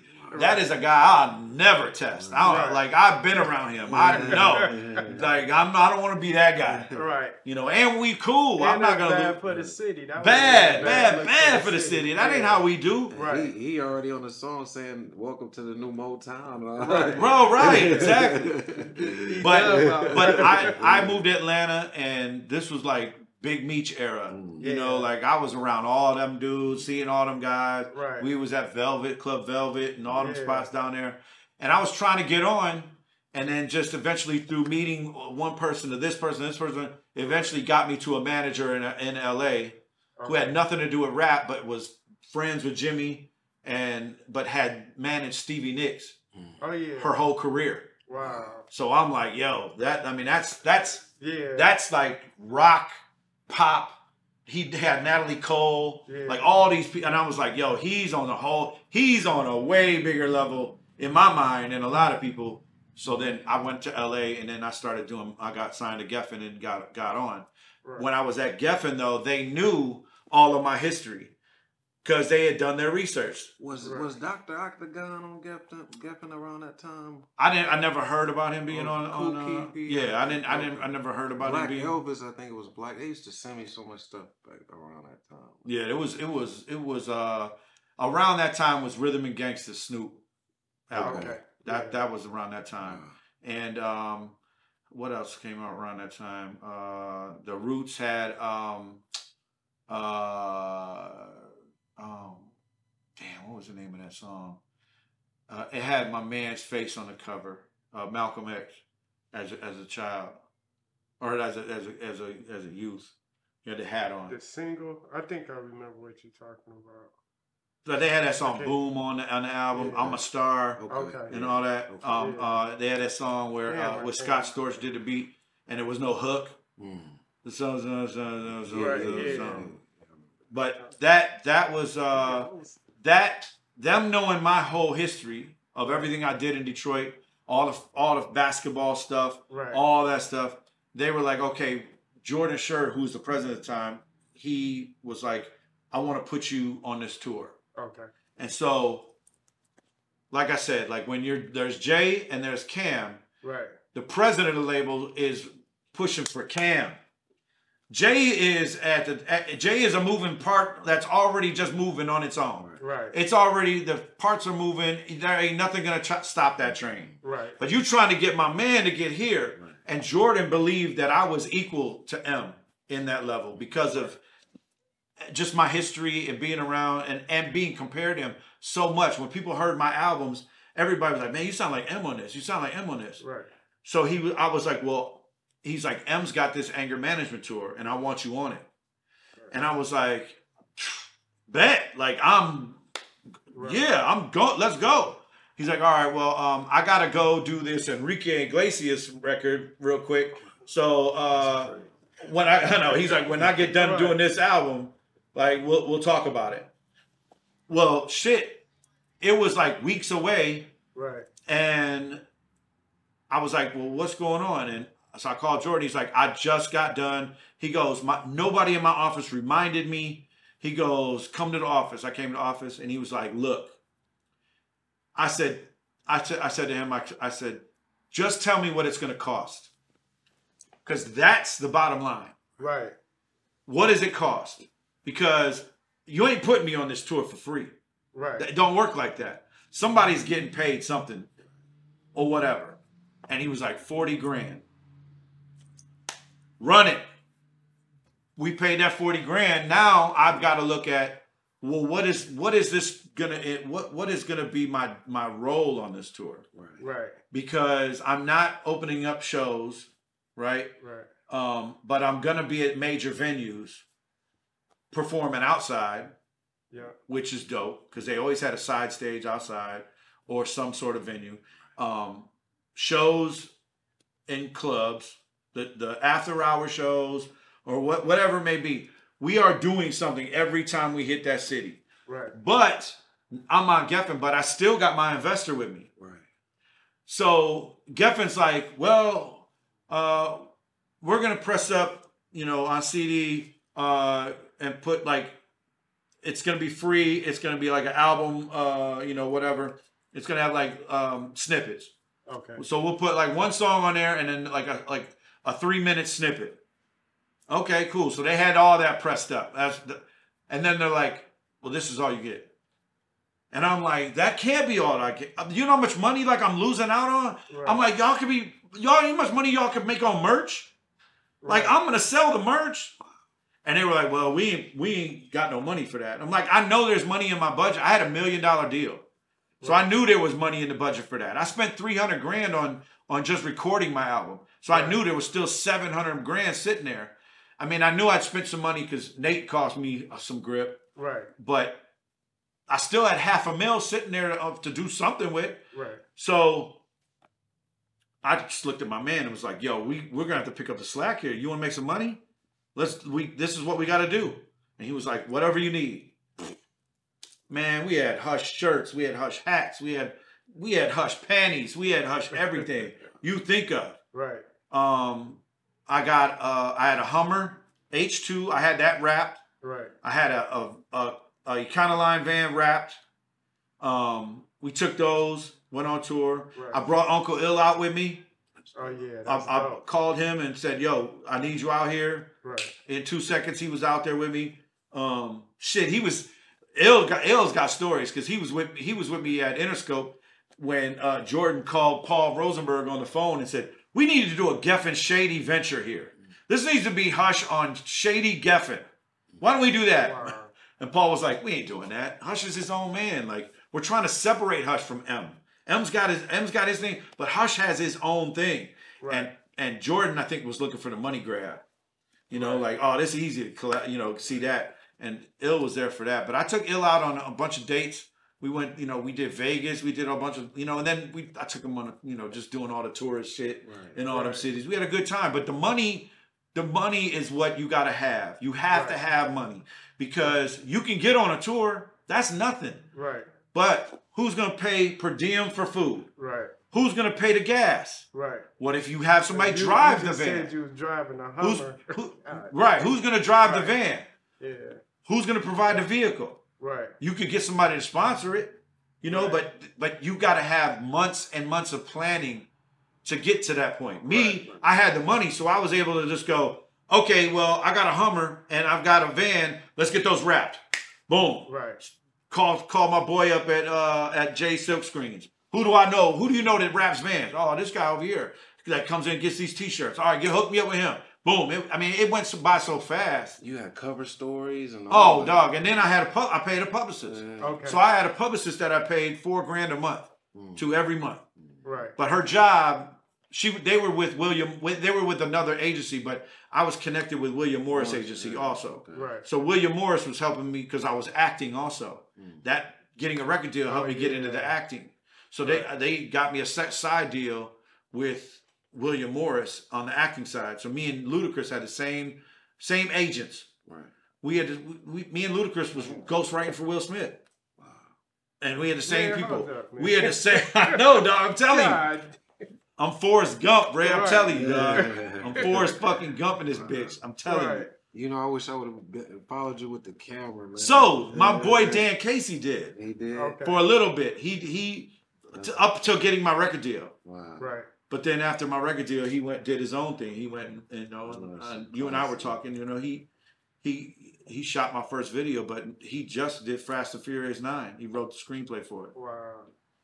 and he's he did Ten Cloverfield Lane. He did uh Kin. He did a bunch of uh, uh, other stuff, but he's from here. But Wow. but I had the money at my at my disposal, so I could go to my guy and be like, "Hey, look, I'm going on tour. I need a gas card." All right, cool. He would just give me a card, and it was only for gas. Right. Don't use it on anything else, and Right. save the receipts, and then we'd write it off. Right. You know? Hey, that's key right there. So a lot of people, it, it sounds like a lot of what you accomplished came from you just understanding the business side things, not just the music, not just the art. But Y'all was doing consignments. yeah, and and you was you place presented. store, store uh, shelf placement and Yeah. I saw that Record Time had um, murals done on their garage doors, Yeah, yeah, I remember you had one. and I went to the owner and I said, "My record's dope. about to come out. It'd be a good luck if you had my record on this, on on Wow. my album cover on the on the garage door." yeah, it was good. He Right. charged me two hundred dollars. Wow. Bet here's two hundred dollars. Right. But my consignments was off the hook. Yeah. I mean that it it.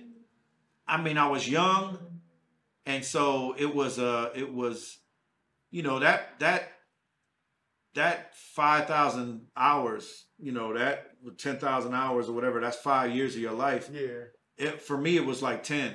Right. It but it was it. Detroit is a hard. It's hard, bro. I be it, it's hard because nobody wants to spend money. Nobody wants to buy your record. Right. You know, the only people buying albums locally were I mean, you would sell your stuff to your like your, to your friends, right? So you would show it with your cassettes or CDs to to all the rappers Right. and DJs, and because they knew that they would have to put something out, well, they would want their money too. You Right. know, um, you know, I bought me and uh, Rio Butterfield was talking about. You know, we both bought Slum tape and Five Ella tape the same day. Yeah, Right. I remember. You know, they was going around in this little cardboard day. box, same day. You know, T three had a uh, Baatin had a box, and Yeah. and Thyme had a box, Yeah. and it was like five dollars or Proof whatever. was like disc makers, baby. We disc, Disc makers, baby. Disc makers, Yeah. Disc makers, that's that's who pressed up our first shit. You know, Yeah, I, I want to um before we wrap it up, man. I, you know, uh, when Bugs passed away, when I when I went to the funeral, it was like you were the first one there. I seen you and Swift, right? Yeah, But to see after all these this, the dues we paid and the years that's went by, and um, even Bugs is not really mentioned anymore, but to see uh D12 was only two people on stage after all these years, man. Uh, yeah, they were just were out with my DJ. yeah, just what what you got to say? I mean, it's 50 years of hip hop. We 50 and we lost a lot. Yeah, What do you got to say to our, our hip hop community about our legacy and, and protecting it and you know unity? You know, because the younger guys got a lot more unity than we had. You know what I'm saying? well, you know, I think it's. Financial, the I mean- economy wise. I mean, look, I'm I'm a very long-winded person, right? So, but at the end of the day, it comes down to the respect we have to have for each other. At the end of the day, it's about respect.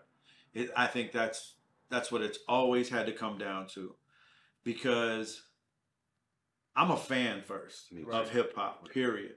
Even if I wasn't a rapper or a producer or, or a part of it somehow culturally, like I am a fan. Like I was a fan of Irv Ski, and I was a fan of AWOL, and I was a fan of Prince Vince.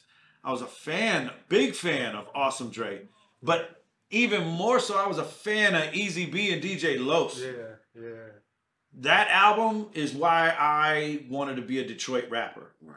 Ice T made me want to be a rapper, but Easy B and DJ Los made me want to be a Detroit rapper Right. because they did it right. It was just something about the the whole album, the skits, the whole. It was a movie. Right. It was cinematic. It said The on album on cover. yeah, story Right. The shelf. album cover was the Stuck at you. illest of all time. I would love to have that whole album cover on my wall. Yeah. Just the whole wall in Yeah. that. So I when I see Los to this day, like It's- it's- it's- bro, I bow to that guy. He's he and he's one of my good friends. I like say untouchable every time Bro, I see every it. time I see him, I see Untouchable. And he probably gets sick of me bringing it up to him because I, I talk about it every time. Yeah. But, you know, as a fan, though, Yeah. that's what that's what made me fall in love with it. And I don't and I never forget that. I still drive around. I still listen to Untouchable. I still listen to You Can't Hold Me Back. I still listen to Merciless Amir. I still listen to Rap Mafia. I still listen to all. I still listen to Esham. I still listen to all this stuff that that made me in say I'm that that made me be proud that I'm a part of this community Right. right?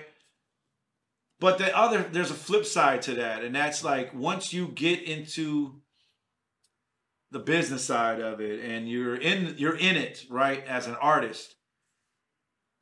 You know, without directions of some of our legends or peers that can guide us to how to create, or, or, or not create, but how to maintain our legacy Right. then it we, it gets lost Right. in the shuffle, and and a part of that is, you know, ego, and you're an artist, you're selfish, Yeah. you focus on yourself. If you're still doing it at my age, you know, I got another album coming out this year, and I got I'm in preparation for that, and and and a, a lot of stuff is out of sight, out of mind. The only time I I tend to uh, that I'm guilty of. It, the only time I tend to forget about it is when I'm in the in the mix of it. Okay. But as I'm on my way out, getting ready to, you know, display this product to the world, I go, who's gonna open up? Yeah. Who's gonna be there? Who do I get? Who's gonna DJ tonight? Who's gonna, you know? Then I call my friends, Right. Right. and then when we get around each other, it's like a high school reunion Yeah. right?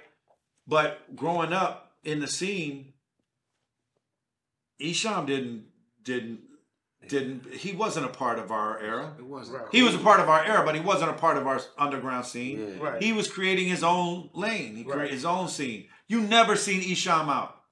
Ever. You see him at Ant God. Yeah. Some- Yeah, you see him at you know at Yeah, Chantonique's or yeah, something like but right. but that's just because he's Batman. dropping off- yeah, he He was was, hopping going off, to, he uh, was going to get the paper. He Yeah. wasn't trying to really right. socialize with other rappers. I mean, that. I, I a lot of people. I, I mean, I'm really glad that Kuniva and Swift. Yeah, they holding it down. Yeah. Man, I love those guys, Yeah, bro. Salute to y'all. Salute to them, man. Kuniva is my uh, Swift. All of them are my guys, but keeping their head you know, when I talk to Kuniva, dog, it's like I'm talking to my brother. Like it's like, and we got the same last name. It's like, yo, like we both Carlisle's. Like we, we it's like it's like we family already, you know. But just to, every time we talk, you know, I, I I tell him like I'm I'm glad that you know he he took the ball and he's running with it and. Yeah. They doing it all. Yeah. I mean, they just came off that Snoop tour, you know, with Yeah. with uh, my DJ, DJ Invisible. And and And he's so happy. He Yeah. scratching with his gym shoes. Bro, he's, he's doing what he was doing for, for when we seen him back in the nineties. And he, You know? he's hilarious, dog, because the little skits he do with the snacks from Oh, different countries. Bro, he's I crazy. was like, man. He's so fun, man. He's such a fun guy to be around, man. He him and I have really bonded outside of music. Like he he came and was a part of uh, Detroit Dog Rescue when I first started Yeah. it, Wow. doing my my activism. So he came and was doing that with me. He wasn't scratching. He was out driving his truck, chasing Right. dogs in the, in the community with me. you know, um, But but that was dope to see that. Yeah, but the- you know, the- TV every other day. listen, dude, hey, it's dope. because the legacy for me is Yeah. bringing everybody I know Right. together and Right. trying to involve everybody together. Sometimes it's backfired on me, and I've had people say, "Man, stop trying to bring everybody together, dog. People don't want to be together. Leave them alone." And I'm like, "That's stupid." yeah. I dealt with as a DJ. Yeah, I'm sure you have. You know- Roy's calling me. I don't fuck with this guy. Right? I don't, I don't fuck with this dude. and I don't fuck with that dude. You trying to put? I'm like, but yo, yo, y'all talking about shit that don't even makes no sense. Right. But but but the street guys now, They get it. they they all get it. Yeah. They all they, they are there with each other, collabing, you know, using the same studio, using the same producer. The sound is similar. But at the same time, it's like it's like like the guy GT, the young guy. He they starting foundations and stuff. They coming out outside of that tunnel vision. Yeah. Right. You know, it's just like you know. It's Well, social media has helped them a lot. yeah. That's the thing too, because when we didn't have none of that, right? Right. So the only thing we had was what our parents or the baby boomers had that we could look at, and even then we wasn't looking at that because to, that was like old people shit. Right. Yeah. You know what I mean? Yeah. Creating a foundation where you got to be old to do that, correct. and you got to have some money. Where you gonna get money from? Yeah. That's that. Right. That was out of our lane to With us. a battle rapping, I think it kind of it kind of kept us not really bonding and building to. you think so? You know what? I think Bro. so. It's When you like- mentioned earlier, you mentioned earlier, so we brought it up with Esham, right? He wasn't in the in the hip hop community like that. And when you mentioned earlier, you said you was going to the hip hop shop, but you had felt like you was outgrowing the battle mm. rap thing because Yeah. a lot I of had already outgrown it by that point. Can point. you Yeah. look? Can you just look at it? Not to cut you off, B boy Yeah. McCoy. Look at all the guys that came out of this MC Breed. The AWAS, the, the Awesome Dre's, and Right. this was the DFC. Te- he was the template Yeah. yeah, to Michigan being on a map. Breed, Breed. When I got to Atlanta, Breed made one phone call for me and got me to uh, perform at the Uptown Comedy Club because his manager wow, owned that. L- You talk about a white rapper coming into an all-black comedy Yeah. club in in Atlanta, Atlanta, and they called me on stage to perform a song. right? You talk about nervous. Like I was like, oh my god! Like, and we had a comedy club. Dog, Right. they gonna roast my ass. And they did, you know. After, I mean, not the audience, but you know, they they audience was like, yeah, you know, It's dope to see you put But- your nuts on the no home. Yeah. put your nuts on a block like got that, to. Man, for you got right. if if you if that's what you wanted. Right. I look at it now and I'm just like, I had to be fucking crazy. Like, what was I thinking? You know, like I, I wouldn't even think to to do any of this shit, that shit now. Right. Like, I have no energy for any of that shit. Like, Man, talk about um before we get out of here, man. You you a producer, MC. Um, what was your take on uh Dilla's documentary? yo, I'm not lying to you when I say this. I like, first of all, I had no idea about the moment he passed with his mother in the car. Mm, And I got goosebumps right now. mm, Right. because I cried my eyes out on my couch. I watched it by myself mm, and I bawled my eyes out. Bawled. mm. And I just, I, I kept saying to myself, uh, it's unfair. That was so unfair that he his life was cut short like that.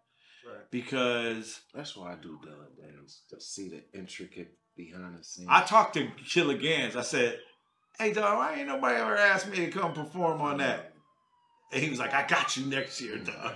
He's like, I can't believe I didn't think of that. Like, right. And I was like, nobody ever thinks to ask me. I was around all that. Me and Dilla grew up in the na- well, we found out later. His mom, I talked to his mom about growing up in the neighborhood and all that, and, and she remembered me from when we were kids. But um, I thought, um, I thought they could have incorporated a few more interviews of people that that were left out of the interviews, and but again, you and I and Red, we we we don't know the backstories, right? Right. We don't know what what goes on behind the scenes, but we can just watch it and say, what subjectively like how come T3 wasn't involved more? Right. You know, I mean, about ten. Right. No, that was their group. And we- Right. We, grew up with P Groove. So Yeah, oh, that's my guy too. Right. P Groove's my dude. Yeah. Love P Groove. I ain't seen him in forever. But um, but yeah, so it's like there there were things that I was just like uh, I thought that were left out. Um, I thought a lot of I think there was probably more interviews uh, of him out there besides my just focusing on my man's. Right, right, I mean, maybe that that might have been the most extensive interview that Dilla had ever done. But can you imagine though? Not to cut you off, Hush. No, it's okay. If they would have pulled out those Metro Time cover stories that he did back in the days and pulled those interviews up and, and gave, All that stuff. gave us that Yeah. Detroitism. I didn't even know they did one. That's what's crazy. I first when I first um when I first heard about the documentary, I thought it was like its own standalone, Right. and then I find out it's just a part of a series, uh, that, uh, and it's, it's just an episode on it. Right. Dilla could have had a two-hour documentary. Yeah, Right. episodes. He he, he could have had his own Yeah, series. yeah. Like Wu Tang. Bro, he could have a whole oh yeah, fictional one. Like I mean not fictional, but based on there could have been a whole thing on him like that. But um yeah, I mean uh yeah, his life was his life was uh cut really short and it just um like I said, I didn't know about you know his his mom and him him dying on her shoulders and I that just She just is super strong. Man. I think she probably she probably just now crying, bro. Just- she asked me she um, been frozen and numb. I forget what year it was. It might have been ten years ago.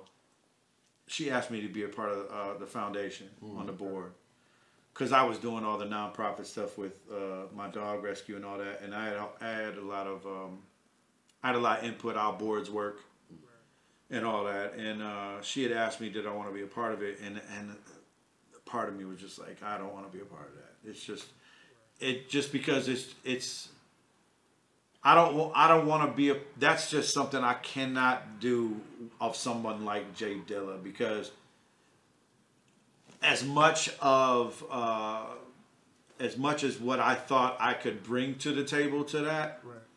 the scope of that is so big that if something fucks up somewhere I don't want my name attached to something that fucks up a Dilla legacy Right.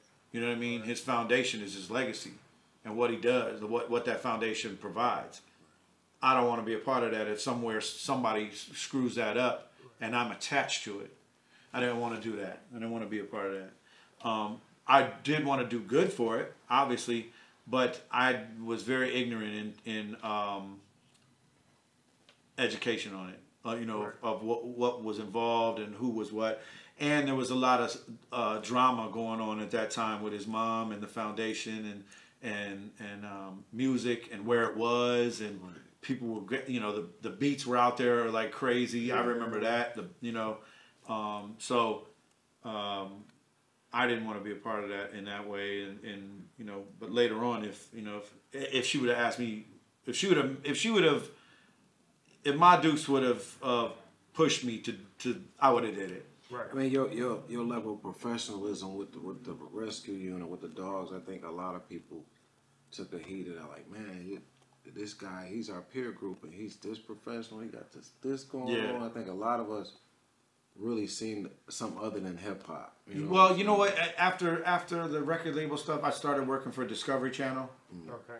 and pitching shows to them and stuff like that. And then I had because I had the connection with when I did the Contender show on NBC with Mark Burnett.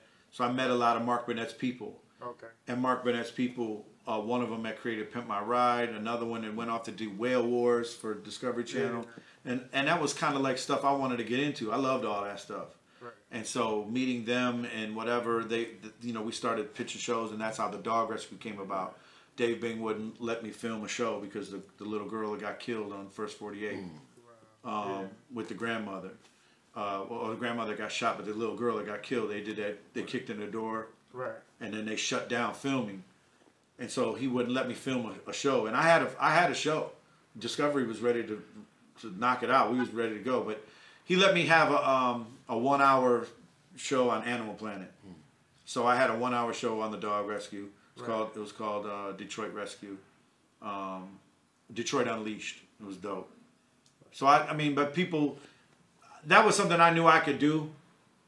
It didn't involve people; it involved dogs. Right. I had dogs my whole life. I grew up on the east side. It was always dogs at the party store. Right. you Just- know what I'm saying? Wait, waiting on cupcakes or some shit you was gonna give them when you came out. Yeah. So I knew that that what that Energy, was like. Right. So, you know, I knew I could help in that way and and whatever. And and you know, again, getting out there and getting in front of CNN and NBC and all that, I was able to raise three point five million dollars for the organization. Um, we got one point five from a lady out in California um, who had saw us on NBC with Brian Williams. Um, so that that helped out a lot, and then we were able to say, okay, well, we're going to open up the first no-kill dog rescue in the city's history, Right. and we did that.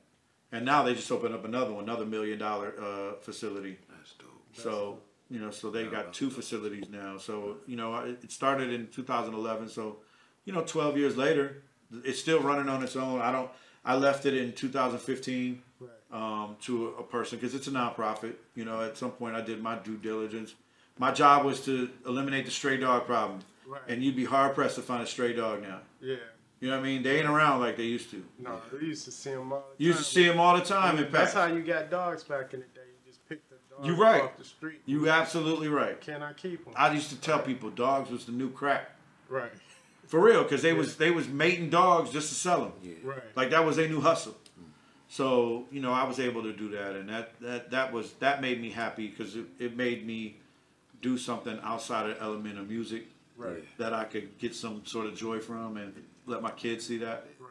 You know, so teaches my kids a lot of lessons in that. You know, and how to deal with um, animals, stuff like that. Viciousness right there. Yeah, you know, because my kids was always there with me. We'd go rescue dogs in the hood all the time. Right. And so they would they would go with me, and and uh, you know they were my my oldest. He was like a key holder at the uh, at the rescue when we finally got it open. So he would wake up in the morning and open the key. We you know open the, all the la clean the whole place out. We had twenty three um, uh, units in there. You know, I had two hundred volunteers, Right. thirteen employees. It was a real running operation. It was it was it you know while I was there, it did its job, and then once we got the center open and the strays was taken care of, that was my mission. Right. Then it's got to go into another mission at that point. At that point, it's now it's maintaining or whatever, and now it's time for me to walk away and, Right. and get back to doing this music stuff. When, when is the new joint drop?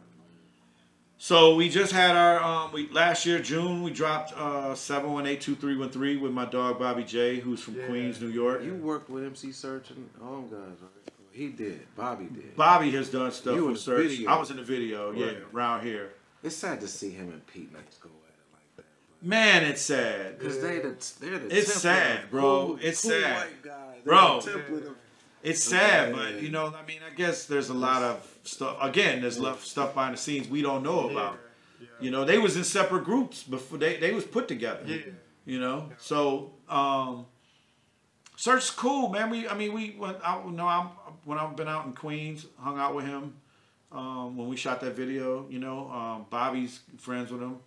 Um, so me and Bobby put that album out last year. It went to number 23 on uh, iTunes charts, uh, which is the highest I've charted anything uh, in my career. Highest I got with was uh, 89 on Billboard. Um, but this year we're working on volume two. Um, this year is going to be a little bit different uh, way we put it together because the first one was a compilation album, but we were the heads of our city and putting people Okay. ingrained from people from Queens, and I put people from Detroit. Right. So of course I got the legends. You know, I had Guilty and Marv, and you know, and now this one, um, I got Beretta.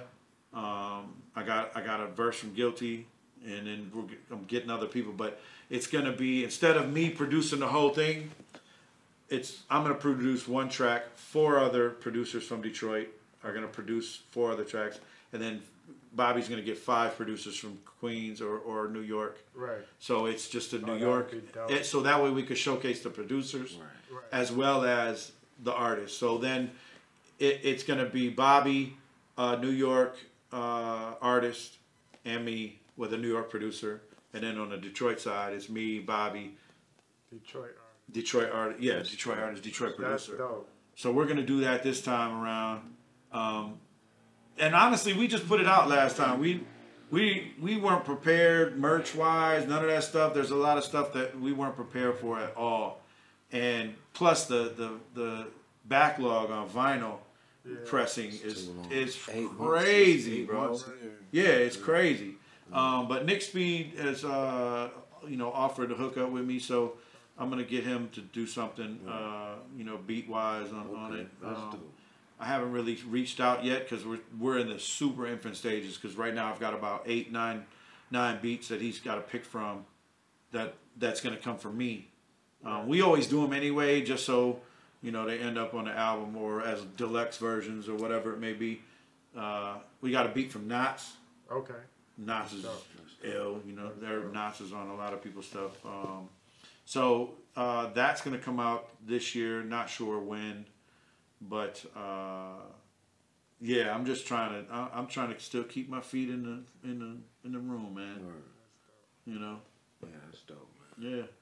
I appreciate you, man. For real, man. You I appreciate y'all, one man. of the you most know. talented MC producers I know, man. Come on, the man. day. Straight east side out here. Yeah, you want, And butter ain't rolling up on me at a Home Depot or Staples or some shit. butter, you everywhere, dog. man, I, I'll, I'll be out in AZ a lot. When you when you gonna put something out? I got a new album working. I got a. We need a you and Dance part two. That's what I'm going to kick it with him about. You got to. Yeah.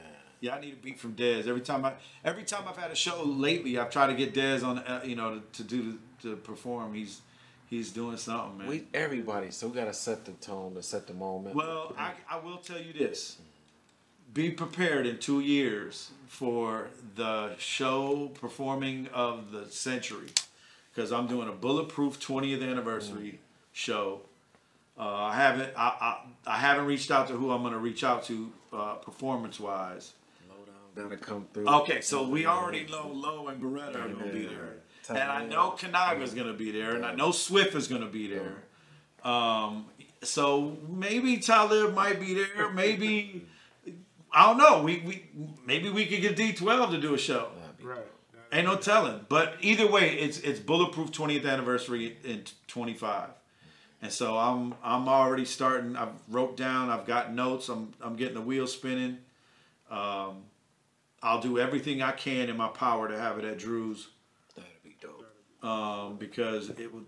I think that's gonna be my outro. I think that's it. That's gonna be the last show I do for my career. gonna I'm gonna go out on top like that, and uh, I'll have everybody talking as they walk out that door. Like, dang, we saw Hush do this for 30 years, That's dope. and uh, In a major way, he did it, man. From the from the locals to the nationals. yeah, because 95 is when I we started the Ruckus professionally. So 2025, it's like that's 30 years for me. I'm done. So I'm gonna go out with a bang. Yeah. Yeah. Man, Y'all you, will be there. Yeah, Yeah, we'll definitely. definitely front there. row, man. Yeah. For. May have y'all live stream it, Right. Yeah. but then we have it live stream. We gotta we gotta get subscribers to make some. Mm. Maybe we Yeah. pay per view it Yeah, we gotta make it. because I ain't giving away that show for free. Yeah, No, yeah. Make it a big deal. No, it's gonna be it's gonna be dope. Man, thank you, Hush, man. Keep bringing the motherfucking ruckus. You're welcome, dog. You're welcome. Shout out to Uncle Ill. Yeah, shout out to Uncle Ill. Shout out to all the real producer MCs like my man Hush. Shout out to Detroit hip hop. man. Yeah, man. Detroit State, hold it Peace down. out, Funky Fresh in tha Flesh. Fresh.